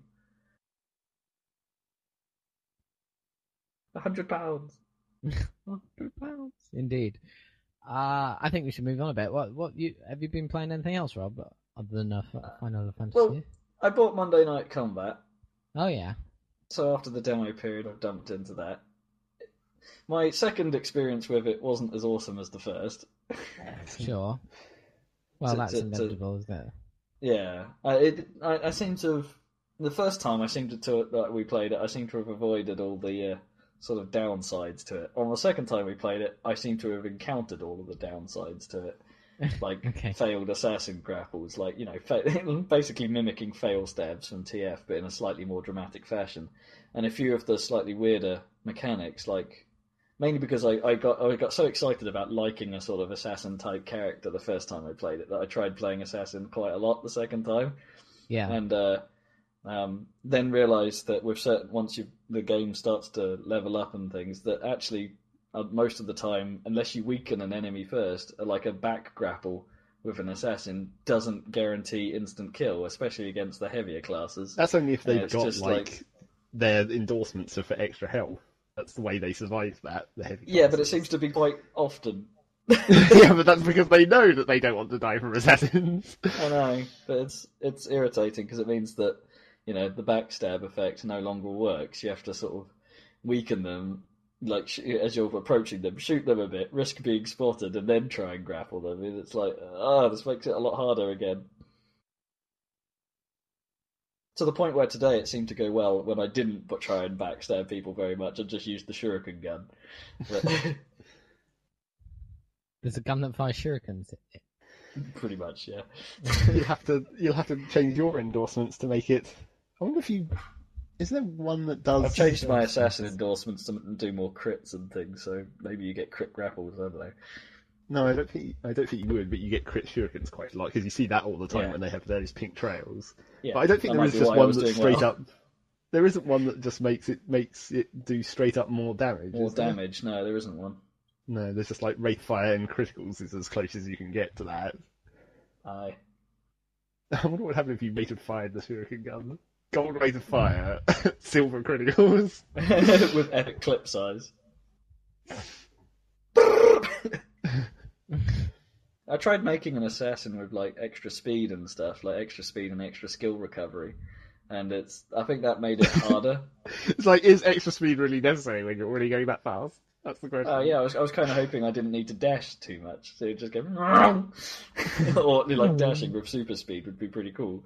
But uh, yeah, if anything, it just made me considerably more vulnerable.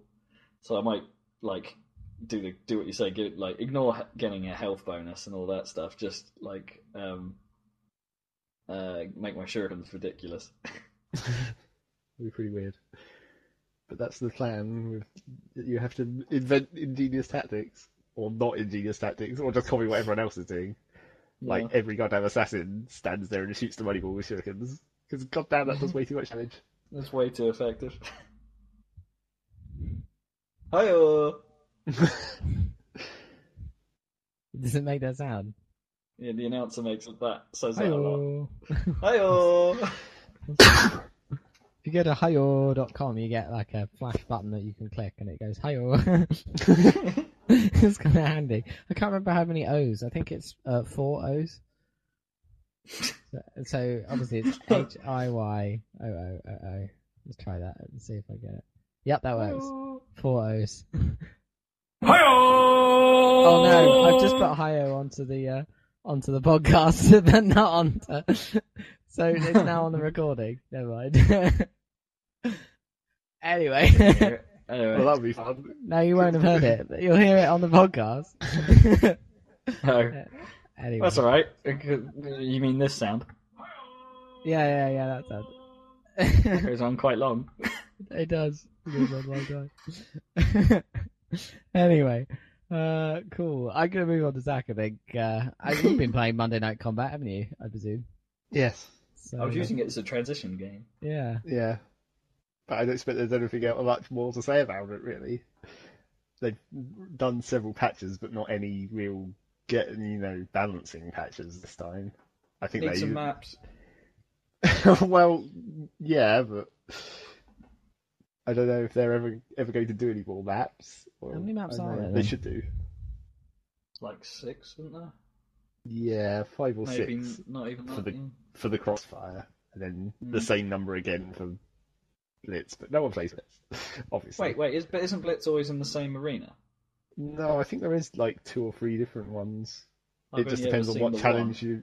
Yeah, I think those four challenges that came with the original game are all in the same arena, and then the two last ones. Actually, there might only be Yeah, they two. do. Both those last ones might be in the same arena as well, but a different, a different same arena. Okay. So what's Blitz mode then? Like a it's just like game? You versus Defense. robots. Oh, I see. What like survivor mode in Left 4 Dead or whatever, Kinda, yeah. or like Yeah. horde mode or in you just have to Gears? stand there and kill robots You're- a you're- lot. You're allowed to die, but you can. Uh, uh, but you've got to stop the robots getting to your money ball. I see. So do you spawn next to the money ball rather than it being in the middle of the level?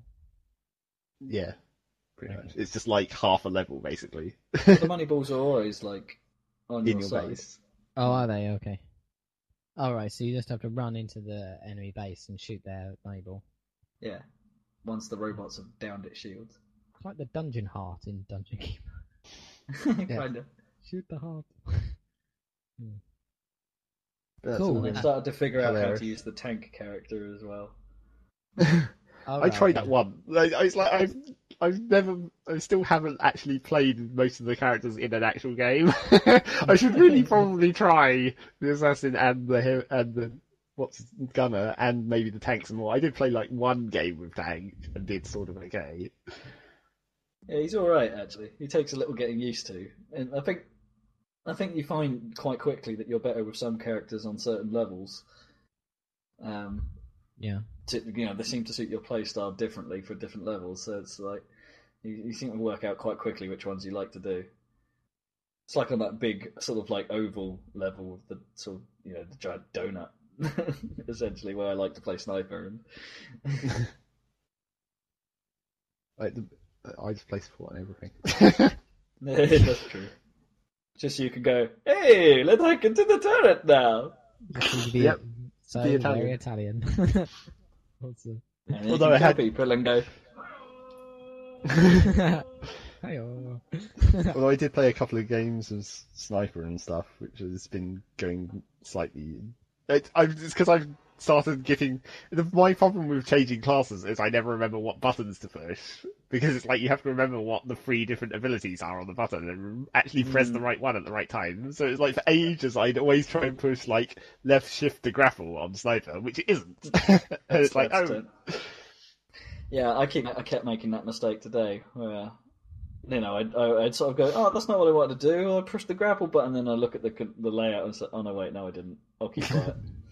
Yeah, it's like once I actually started getting that, getting used to remembering which button grapple on was on, because I basically as support I never get any grapple kills because the only way you grapple with support is the ultimate fire on the shotgun, and if you're using the shotgun, you might as well just shoot them because his grapple does virtually no damage. So I never virtually never grappled with su- support anyway using the ultimate fire, and then the sniper has if you have the SMG out, the ultimate fire is the shitty damage grapple, and then he has a special grapple, which is one of his abilities, which does a bit more damage, and then if you upgrade it, it like punts the enemy away as well. So I Yeah, so you started do discovering started discovering the hilarious tactic of double grappling people, where you lead with the SMG one to do a tiny bit of tansy damage, and then instantly just re-grapple them with the proper grapple, which can be quite funny and it holds the enemies down. So if you're like standing near a, a support guy's turret, you just hold them in place with your double back grapple, and the turret does tons of extra damage to them as well. Can be quite down. useful, hmm. Cool. and it's a good way to make people waste their juice as well if you can catch them with the grapple before they kill you. I did do a pretty awesome grapple once where like a tank did his charge towards me, but I caught him out of the charge just as he was about to hit it, hit me, which was a pretty awesome grapple attack. I'm not sure whether that was intentional, whether he literally just uncharged exactly in front of me. Because if you can counter a charge with a well-timed grapple, that would be pretty sweet. Yeah, that would be kind of breaking though, wouldn't it, for the guy, for the heavy guy? And I, I also had a hilarious moment the other night when me and Rob were playing. Hilarious. Hilarious. Where, where like I, I was playing support again, and then like I, I like ran induced into the enemy base, but then their assault guy grappled me, and it, he basically just chucked me straight off the level. But then, as I was casually flying off the level, I hussed an airstrike beacon back up onto the map, and in my kill cam after I was dead, he was taunting, and then my airstrike killed him. it was like, Oh. lols. Serves you right for taunting, fool. Uh, if he'd just run off, he'd have been fine. Yep, you can't take me down that easily. Yeah, That's funny. And there was another. I also. I, there was another case of pressing the wrong button, but there was a time when an assassin was like diving towards me to about about to do a gra- grapple. I attached an airstrike beacon to her face, so while it was doing the grapple animation, you could just see my airstrike beacon pointing directly at her head. It's like this is not going to end well for either of us. this is not going to be good. cool. Well, so I'll that continues to be ridiculous, basically. Okay. You be playing anything Yeah. else then, man? Um, well, quite a lot more Wurm and stuff, but don't really need to discuss that because nothing changes. It's just like I'm just Why are you grinding playing it? That's what I want to know about it. Why? Why? wow. Whoa. I don't know. It's, it's just the grind, isn't it? No. You, you grind master. But yes, surely I there are am the master more grinds. more fun grindy grindy games than that. I mean, I don't know. I don't know that, just- that Korean space thing you were playing for a while. Yeah, I played pretty that, whatever the fuck that was called. It had some weird name, didn't it? Like, Yeah. I was, it, no, it was called Space Cowboy in. Lag, Oh dear, lag. Saka's gone very laggy.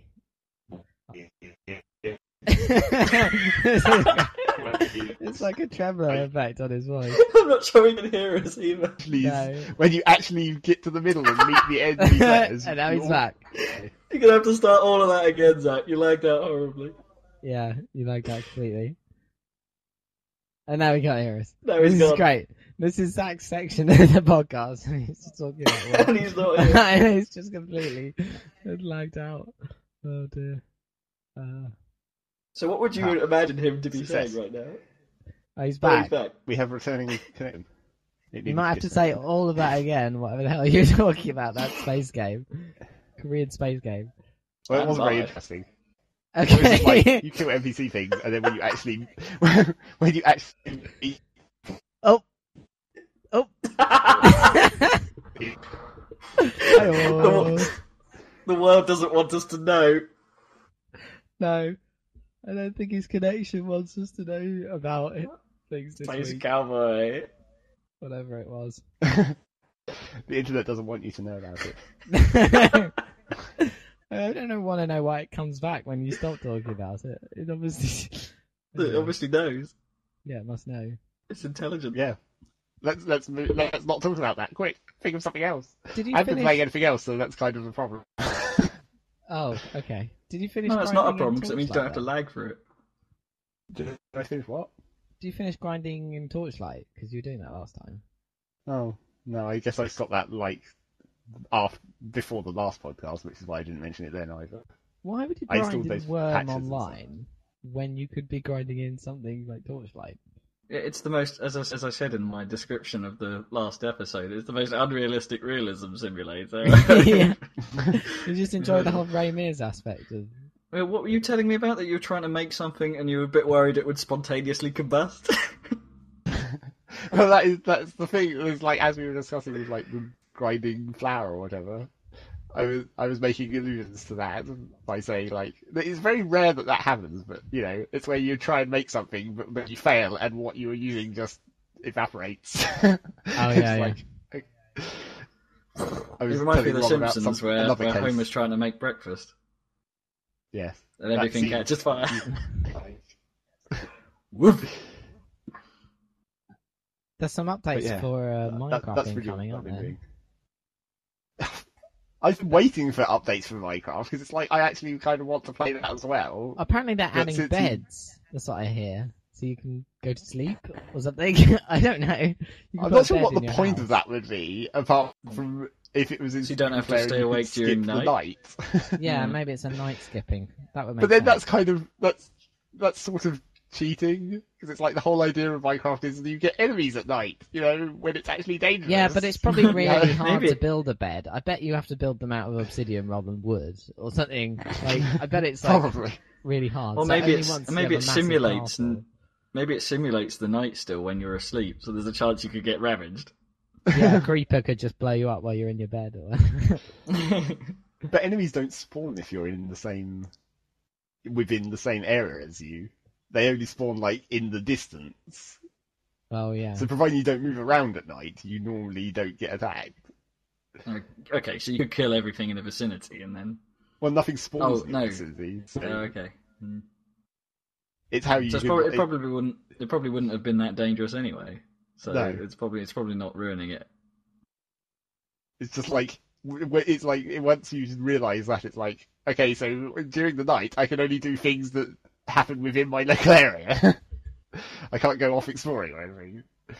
But as long as I stand around and like craft things or yeah, stuff like that. I guess now with beds you can skip straight to the exploring if that's what you like to do. But only you'd have to go back to your bed at the end of every day, which would be Yeah, but you kind of still kind of have to do that anyway. You, you you usually have to go from what from what I can tell, you have to kind of return to your base quite often, don't you? well, it depends what you're doing, or you know, if you're carrying resources, or Yeah. or you're like if you find somewhere that has good shit and you want to take it home, then you do, I guess. Like my brother has some kind of crazy railway system to get out to where he's mining and then come back or something. Yes, Like super. mine cart always ridiculous. Yeah. Because the mine carts are all based on some kind of bug, aren't they? That they've left in deliberately for the movie. Yeah, it's this it's this weird bug in the in the minecarts where you basically like set up a little a little like ramp of railway next to your actual railway. So it's like a it's almost like a U U shape where it's like downhill and then a flat bit and then uphill, and the flat bit is next to your railway.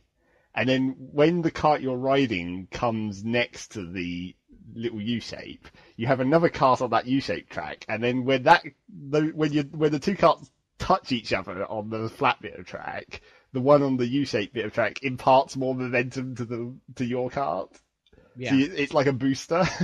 yeah, yeah. so you can propel yourself around on the railways without having to use hills. Which is a really, I, am not sure how that bug would even have existed. It's a really weird bit of physics. Yeah, but they're deliberately not fixing it, aren't they? I presume because I'm, I'm it. sure what they'll do eventually is make a special bit of track a that like section. uses yeah. redstone or something in the crafting recipe to make it difficult to make or something. Yeah, A literal booster pad. That would make more sense. Yeah. 'Cause I think my brother's made entire train stations out of them. Yeah, you can do ridiculous shit with like the redstone circuitry where you can That's have right. like literal like depots where you you were like you mine shit at your rock face, put it into a cart, send it up the railway, and then it stacks up all the carts you've sent back into like their own individual pens at the end and that Yeah. kind of shit. Like yeah, junctions and all kinds of and then sends empty carts back to you and stuff from a cart dispenser. For those of you who want to recreate your transport tycoon layout in Minecraft, yeah, basically. it's totally insane. But I really can't be asked with that. I can't. I've never done any redstone circuitry. It's just like, oh, it's just getting too ridiculous now. I like building castles and stuff. But I don't don't want to try and make ridiculous because it's all the the trouble with it is the whole idea of having to build like underground circuitry where you have to like mine out the area underneath the building that you want to have things happening in yeah, uh, it's just like a whole lot more extra effort on top of having to work out the actual circuitry aspect of it. you a have to think significant about- amount of planning. yeah, and plus which I like I most of the time I don't even see the reason. It's like when are you ever mining so much stuff you need like to send it away in minecarts or anything? I don't think I've ever done anything that like mass production. hmm. All I want from minecarts maybe is to build like a you know, a minecart track that goes from my base Oh, there he goes. From his base, I want to finish that sentence with "to Wonderland." yeah, a minecart channel from from his base to internet connection problems. Sorry, Land of ISP death. you have just lost the podcast. This isn't a great advert for BT. Is it BT? Yeah, it is, think so. isn't it? Yeah. Apparently, we're getting 100 meg broadband on Wednesday. It's already so like much. it's already 50 meg. It's I hate you. ridiculous. I know. yeah, cheers, man. um, I mean, it's already so fast. It's like it's more like it gets bogged down and just it's the number of connections. Sometimes it just slows down Mm. for no reason. It's like when it actually connects, it moves really fast. So I don't know if like doubling the speed is actually going to make any difference to that or not. Whether it's just going to allow other people in the house to torrent at double the speed. It's probably more likely yeah. that it will happen that way around. It depends how you're doing it. If you've got like a wireless network about the house, then the wireless limit will kick in first, presumably. Yeah, um, we do have wireless network, but I'm on a I'm on wired, so um, Then again, N is faster than 100 meg anyway, so it could. I'm okay. Oh, that's a point though. I might need to get a new switch. Not that this has anything to do with anyone anyone would care about, but I've got one a a megabit switch, and I think we've got gigabit Ethernet. So um, for the network performance, Hmm. Probably be better than to have a gigabit switch. Because at what point? No, because 100 megabit is an eighth of 100 megabytes per second, which is megabit. Yeah. So even with 100 meg broadband, you you're not even coming close to the 100 megabyte per second of the Ethernet, are you? No, no, no. Ethernet is measured in bits as well. Oh, is it? Oh, so it's a comparable then. Yeah, because they say gigabit LAN. Oh, they do, don't they? LAN, yeah. So that means that so g- 100 100 megabit Ethernet is as fast as I'm sorry, uh, broadband, which is what we're getting. It is as fast as Ethernet, is it? On Um, network, Yeah, theoretically. non, gigabit, the old style. Yeah. Yeah, theoretically, yeah. And that I mean- seems unlikely. I get about I get about six and a half where I am, which is still isn't bad, but you know they, they still haven't laid any fibres anywhere near Ipswich, so getting 20 meg around here will be even the you know the supposed super high speed 20 meg services will be uh, well, it's ADSL, isn't it? This is cable. That's why. Well, fast. ADSL two Oh right, um, yeah. gets you up to 20 meg, and um, I don't know if it makes any difference to ping though. Like it won't make any difference. no, probably not. I mean, I've switched my internet to um, well, I've, I've switched products with my provider because they supposedly um, sort of rate cap gaming traffic from one source uh, where I am to Oh like yeah, two, yeah, to like two a maximum of two megabit, which is probably still fine. yeah. But um, as I say, I'm on the on this new product. They don't cap gaming traffic, so um, I see internet Alright. problems are discussing, uh, causing you to discuss internet. Yeah, Yeah. exactly. Well, Look Dan mentioned he's getting 100 meg broadband.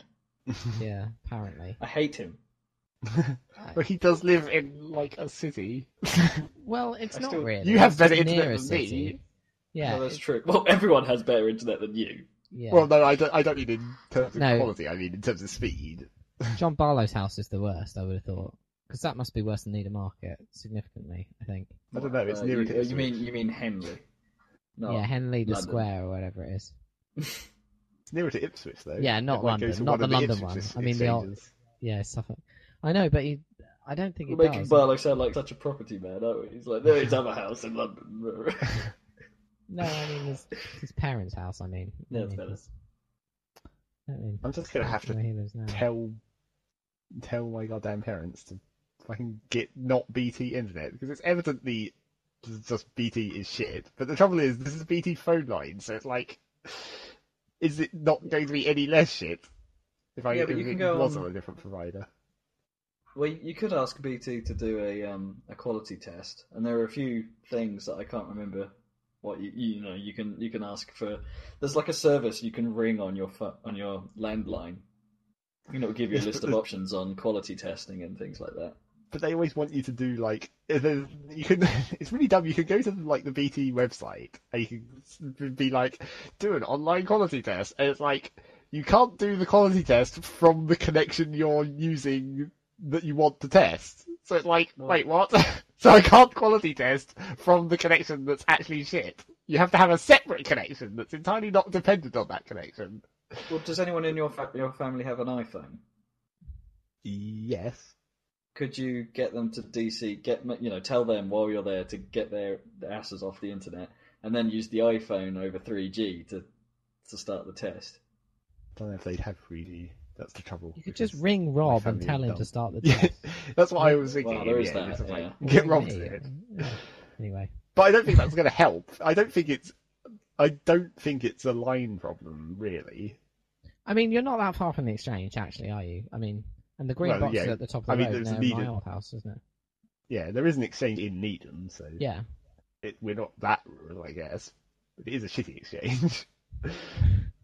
I know the Sure. world outside of this podcast can't answer me, but I wonder if they're bored yet. They must be. but Video we need to discuss my internet problems. that are causing me to lag out constantly. Well, we've now run out of things to talk about because Zac hasn't played anything. I thought he'd have more stuff to talk about. But... Well, I can No. say that I've, I've played precisely 17 minutes of Need for Speed. oh, really? Why did you? Why did you only jump in for 17 minutes then? What, I wanted to see how it ran. Um, I, I, I just Oh, wonder, right, is I it see. is it the pretties? And is it I can confirm, yeah, it's pretty the pretties. awesome? and it runs like stink. Seriously, I've, I've, I've borrowed a um, Oh, um one of these 3D ready monitors off work for the weekend. So not because I'm using it for 3D, but because I wanted to see what the impact of 120 hertz was, and it's like, oh, and Need for Speed runs at 100. Must be running at over 120 frames per second because it is the silk. Oh my goodness, that's the next. I, mean, I was already complaining about how current generation consoles can't run anything nice looking. Well, uh, Well, by yeah, these days it makes it standards, at anything other than 30 frames per second.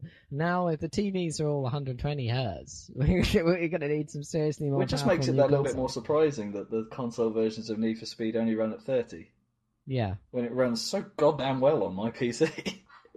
yeah, but your PC is so many generations faster than an Xbox. It's um, almost unbelievable. It's like four Xboxes taped together at least, or eight. I don't with, know.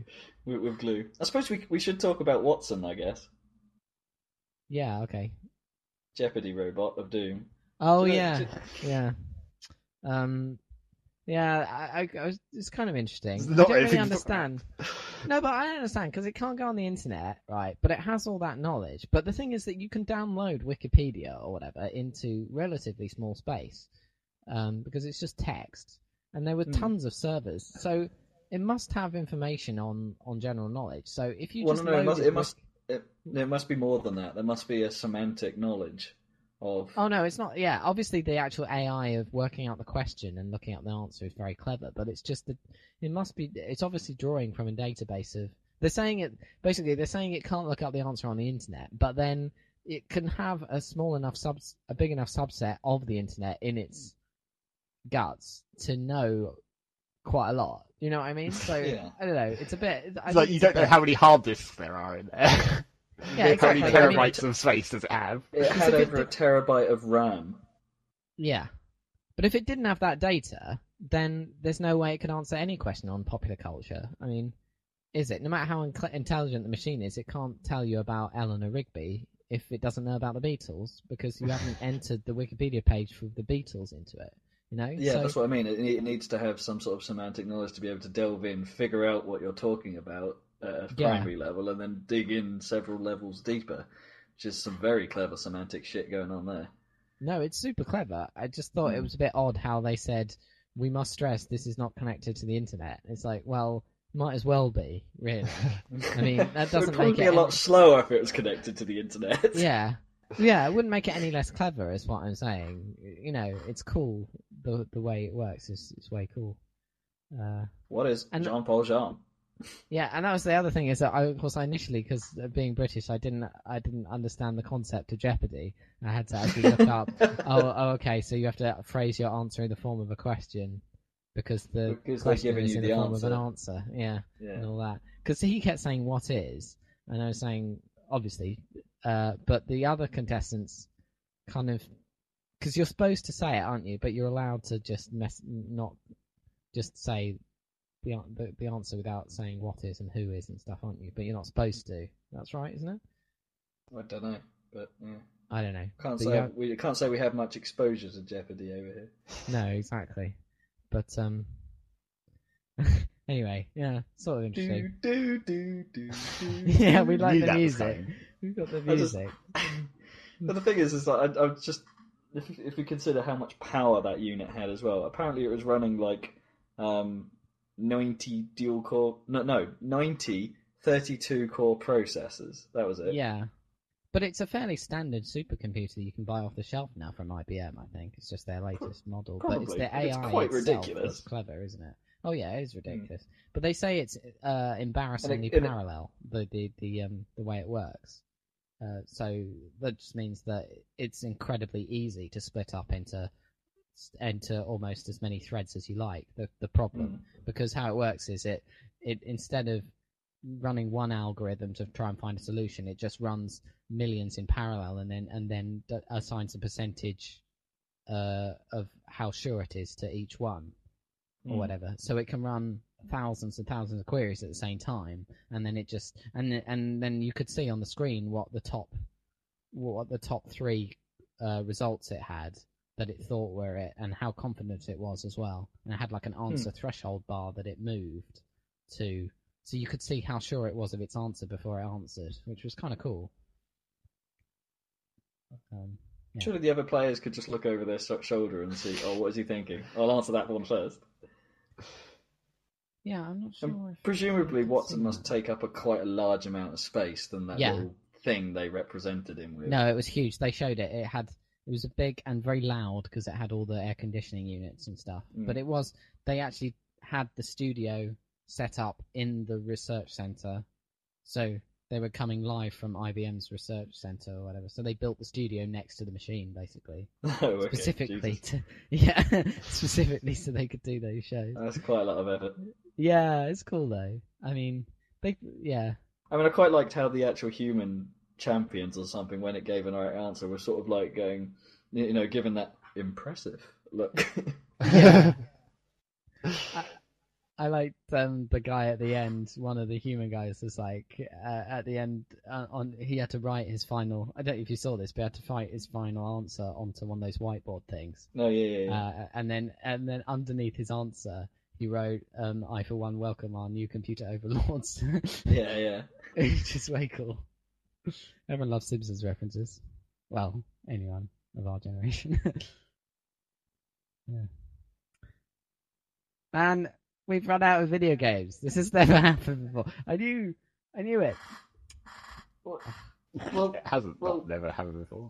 It's true. well, yeah. I'm still playing Recettear. I could talk about that. We had, yeah, quite a lot of that. Um, We have had a lot of Recettear. I still haven't finished it.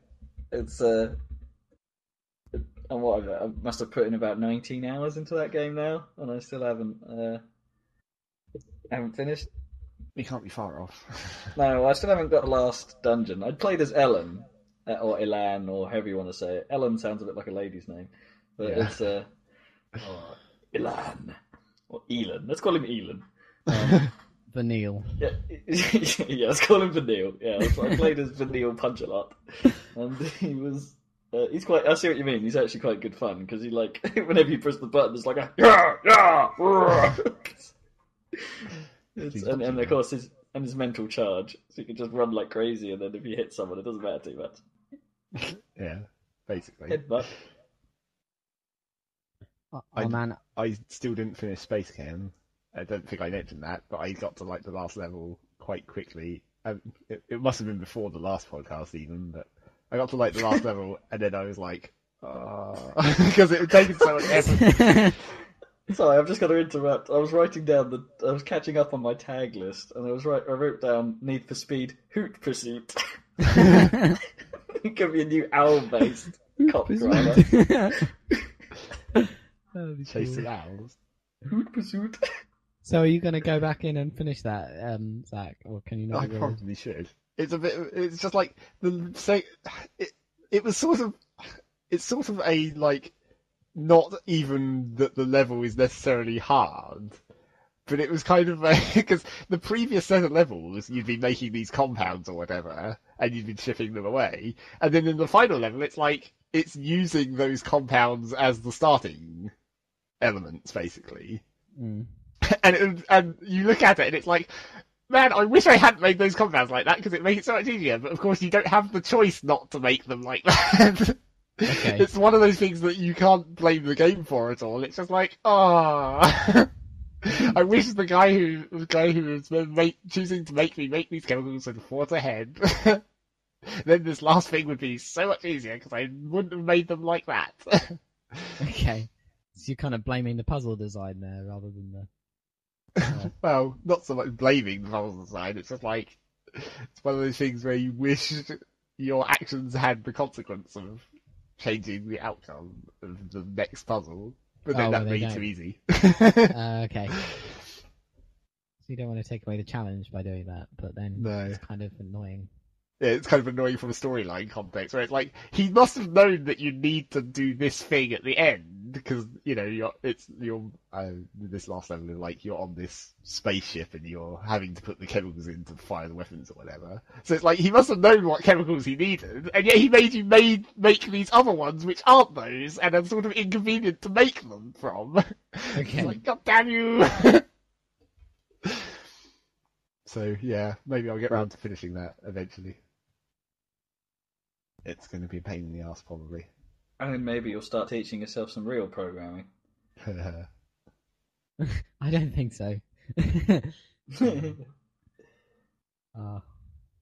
I Um, kind of. I guess if we want to talk about more games, if we're totally running out of ideas, I should mention that I really haven't been playing Eve, even though my my subscription still had a month left from. Why Well, not? basi- well Why have you partially been because I grinding started in playing Wurm Wurm. Online. Yeah. Because it's a different kind of grinding. It's like new grinding, which makes it slightly different. Is that why men cheat? Because it's like a new type of grinding. Yeah, presumably. So it's like my my grinding time Not has been spent on not a new and different grinding in Wurm instead of Eve. Usually, the what they the thing they choose to cheat on isn't as ugly as Wurm Online. Hmm. though. yeah, usually go from something. Surely you'd go to something nicer looking than what you had, rather than. I think the screenshots yeah. that you will have looked not that at we're were not that we're old. condoning. Wait, not that we're. What's the word I was looking for? oh, for God's sake! You and your condoning. I I just wanted to check which way round it was. you don't It's like not that we're condone saying you should, everyone should go and cheat. Nice. We do not. But I haven't been playing Eve much, but Don't, don't cheat know. on your MMO. It's, no, definitely don't do that. You'll get banned. I mean, what? But I really do need to log into Eve because like all my market orders have expired and stuff. It's like now I'm not even making any passive money because that's the important thing. Even if you're not logged in, keep your market orders and stuff filled so at least some tiny trickle of income is still happening. I need to go back and do that. Oh, and check your skills, of course. That's the And, other and important surely thing your to do. planetary stuff, maybe. Well, I yeah, that was the thing that sort of maybe made me more give up on Eve because of the new planetary system, and I was like, I probably could make the same things that I made before, but it's so much more effort. It's like oh, and then I got uninfused and required something new to do. and On the new website. Sorry, on the new website, do I have to actually call it Eve Online in full now? Uh, how do you mean? What? What you type rather than it? To just tag rather it. than just Eve. Yeah. No, you just can just call it Eve. It just happens to be Eve Online because that's how it is in the database on Java. Fair enough. So yeah, you don't have to type Eve Online each time. It's just the full title will be there on the game page. Just in case people get confused if they never know that its full name is Eve Online. I don't think people are going to get that Oh confused. shit! I should think maybe I should mention something about Eve. What's that? Just sort of a news item. No, Um, no. They've they've made their first like movements towards the actually using the avatars, the whole Incarna idea Oh yeah, yeah. of Yeah. like walking in stations or whatever. They've sort of started positioning themselves to actually do something with that, where they've released their their sort of preliminary renders and ideas behind like the captain's quarters, where it's like. Walk around and Is that on your interact with objects. Well, this is the really dumb thing because I mean, obviously the whole idea of the Eve universe is like you're in this pod and it's like Yeah. hardwired into your head or whatever. Yeah. But I mean, in their backstory, it's like yes, you can get out of the pod and just walk around, and then obviously that was the whole sort of theoretical idea behind the walking in stations thing, yeah. where it's like there is literal backstory that explains how you can get out of the pod. And like maybe, but so, but the idea that this is on your ship still maybe doesn't make sense. Apart from, I mean, obviously they can just like, you know, Retcon retcon, it. it and say, I mean, the idea is that on some of the types of, it's like going back and changing history. Yeah. in your in your universe's story. Does it It's stand for something? Uh, I don't know. Retroactive continuity. Oh yeah, Oh, that's it. Okay. Yeah. I, I was hoping it would have something to do with reticulating something. Reticulating Flames, but I mean, obviously, in some of the ships in Eve, they are like retrofitted for the pods. It's like they do have normal command centers and everything, Right. but then the pod is just like wired into the ship. okay. So it's not it's not totally inconceivable that, that there is a theoretical captain's quarters. but would but there be I'm- captain's quarters on every ship, even the little dinky ones? Well, I mean, yeah, because even the little dinky ones are actually, Huge. you know, Right. yeah, huge in terms of. I mean, they. I mean, every ship does have crew that isn't you, who just do like the menial things.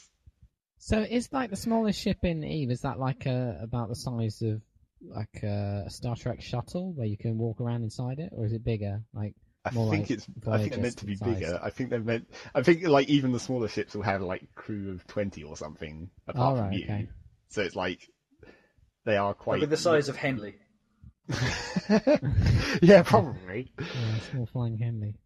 But yeah, so this captain's quarters thing is like, it's one of those things where you don't really see the point of it at this point. It's all like you can walk, you can walk around and interact with basically menu items, but in the world. So it's like, why can't, I, why not just use the menu? It's so much quicker. It's, Oh, what, it's right. like it's it's pure immersion. There's no actual reason for it at this point. If you want to like Mm.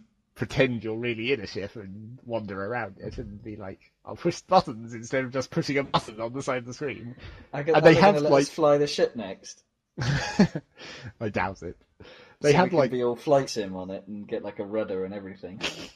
they have kind of promised that these new like UI via real interactions of your guy walking around, that will still be like it will be optional. It's like they don't want to make anything slower to do. So it's like if you just want to dock, push a button to refit your ship, refit your ship, and then undock, you don't have to like walk to where the refit console is waste extra time doing it.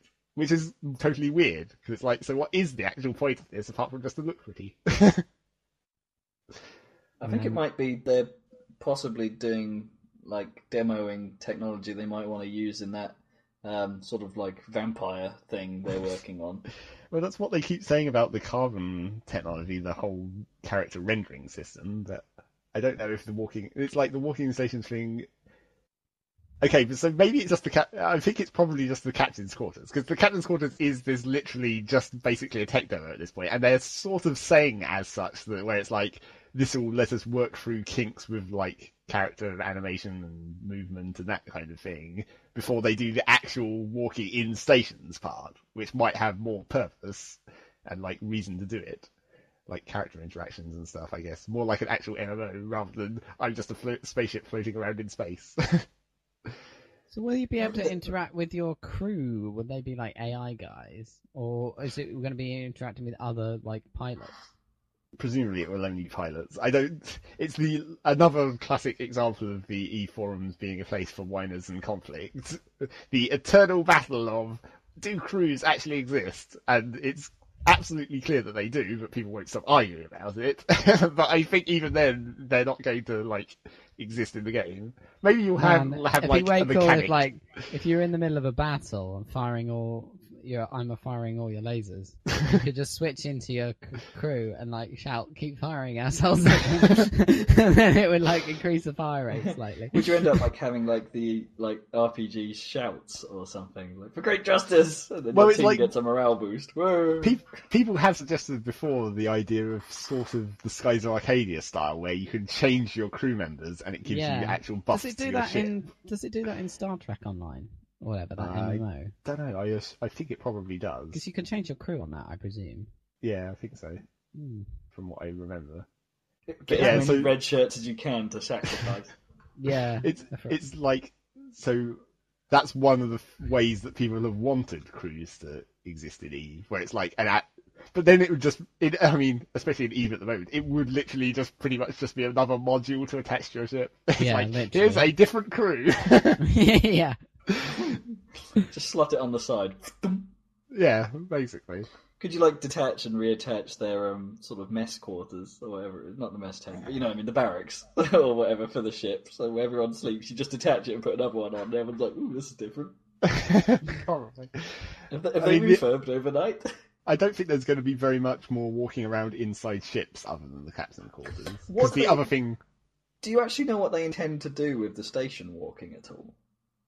Um, Nobody knows anything. really. it's like walking around Other than, interacting like- with people. Other than like mini games or maybe I don't know some horrible Shopping. cyber sex simulator. I don't know. It could have been Go to the dance like- floor and see you dance. Yeah, d- d- Like style, yeah. hopefully it'll be slightly better than Shepard. Hopefully. Didn't I it wouldn't bet on it though. His dancing's a bit better in two, isn't it? I can't remember. No, Not much. it's still uh, more of just a sort of like look around and sort of jiggle from side to side sort of thing. At least the It's- it's club not is really- a lot cooler than it was. Yeah, true. one. There's still not much like actual dancing. It's like this. It's this. It's almost like the kind of jiggle you're supposed to do when you have a drink in your hand, you know, but rather Yeah, than an yeah. actual dance. Well, I guess he's in kind of a an armored suit. It's probably quite. yeah, that, that doesn't stop him from doing any other motions, really, does it? Oh, but that should Like, totally help him runs break dance on any surface, surely, because he won't have to worry about lino or, or hurting himself, because he You would just like make him scrape better around. at dancing because it'd be like muscle enhancements, so he can dance even harder. That'd be dangerous. You wouldn't want to know get. Yeah, maybe get that's why he doesn't dance properly because he doesn't want it to get out of control. him. Whoa. he might accidentally punch someone. Evacuate the dance floor. Shepard getting down. Oh, dear. Bounce, ka wow wow. What do you? What's your stance on the? There seems to be a slight debate going on. I heard uh, Brad on Giant Bomb talk about how this is awesome, and then Yahtzee talk about how he hates this. The which is the helmets that form around your face mechanically.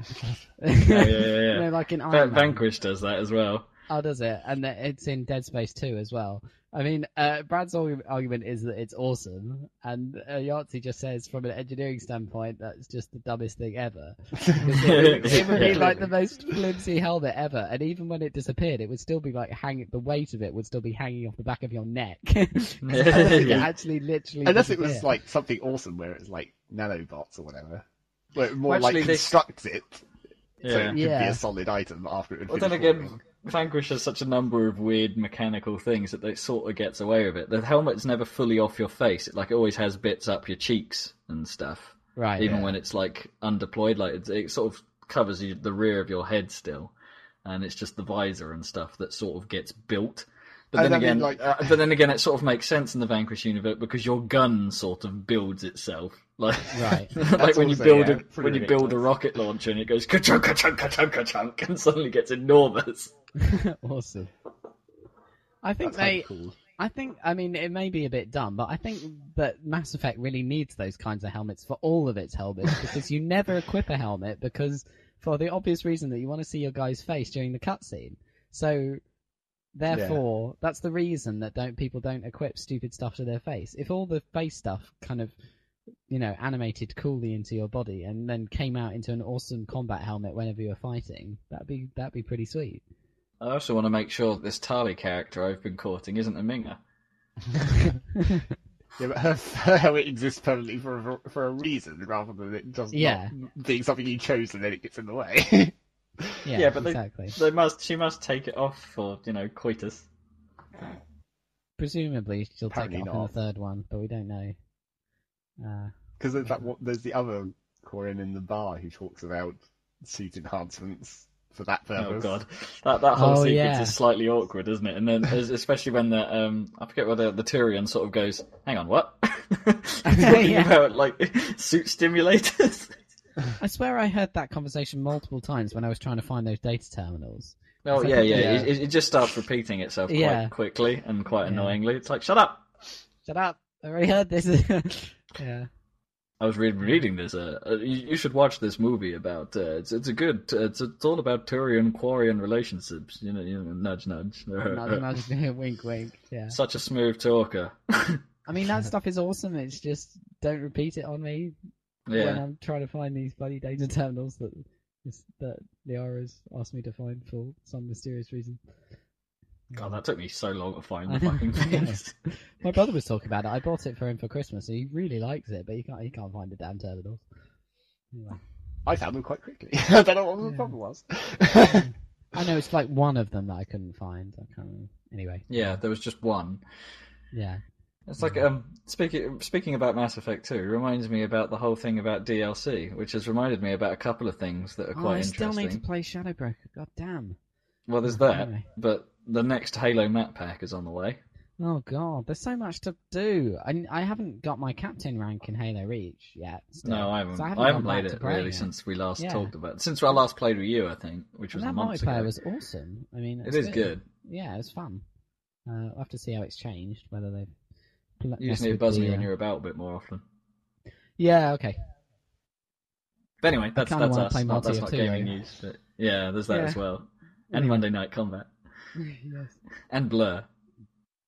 Mm. And you should get Need for Speed. Oh god damn.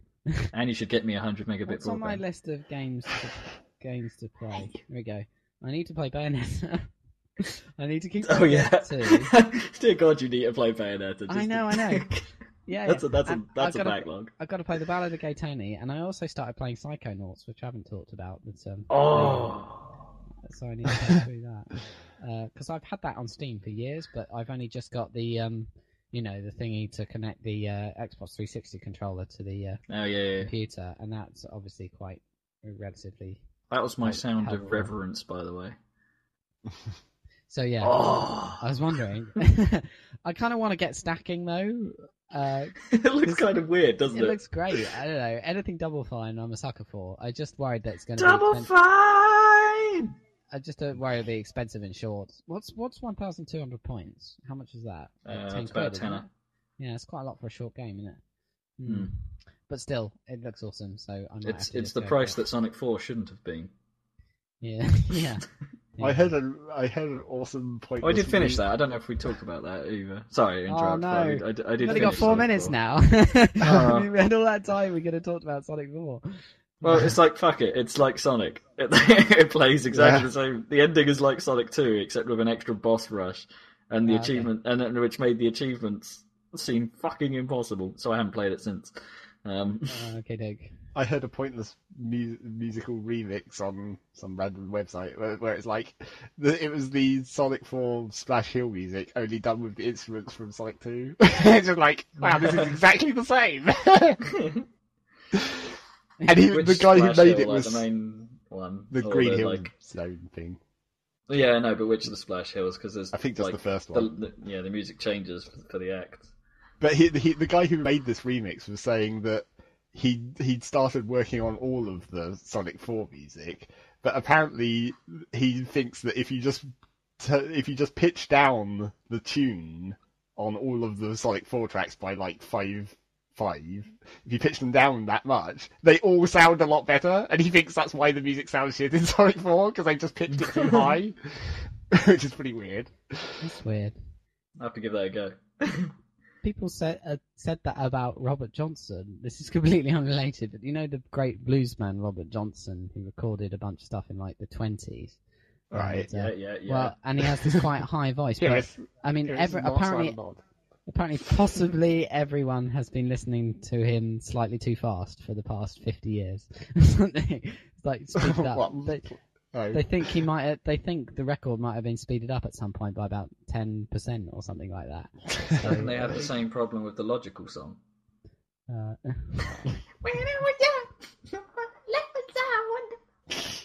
There is a song that I have in my in my library where the original version of it was really shit and boring, but then someone on the internet sped it up by ten percent and it then becomes awesome. All right, yeah, It's like, man, this is so much better. it's sort of the, in the same way as the start of that old '90s song, that um, Babylon Zoo Spaceman, Oh yeah, yeah, yeah. where it goes Oh, yeah. Spaceman, and then it slows down into this really shitty grind song, and it's like, oh. that was always shit. Yeah. You only ever heard like the first ten seconds of it, and you thought that was what the whole song was going to be about, and then it turns out to be this really piece of crap. okay, get off the carousel. Yeah, Try again. Jump. Oh, I guess we did our music section. yeah, get that over done with. Oh yeah, I, That's I, I, convenient. yeah. like- if anyone is in the Ipswich area within the next like, no, no, probably two months away, maybe a month away, I will be DJing at Zing Bar with my brother, under the guise of Glacial. DJ to play, slip in some of your Admin. computer Plug, games. Plug. Dum dum dum dum dum dum dum. Right. dum, dum, So now. I was wondering if I could get that drum. I was wondering if I could get that drum and bass remix of that that Zac found of the uh, um, what do you call it? Scott Pilgrim music in there somewhere. Oh yeah. Right, we're up to thirty seconds now. it's time to we say goodbye. Uh, thank you for joining us again, listeners, and uh, check out our new awesome website. And uh, It's hope super you've enjoyed sweet. our hope you've enjoyed our ramblings. And uh, we'll catch you again on the Saladcast when. Oh, we'll be in the same room next weeks. time. Woo! Yeah, let's. Hopefully, it'll be next week, so you won't have to wait so long. Uh, as if you're waiting on tenterhooks, and it will be the Room of Doom two, known as the Doom. Yeah, yeah, because we've had the Doom room, and that'll be the Room of Doom. Bye. I need to pee. Bye.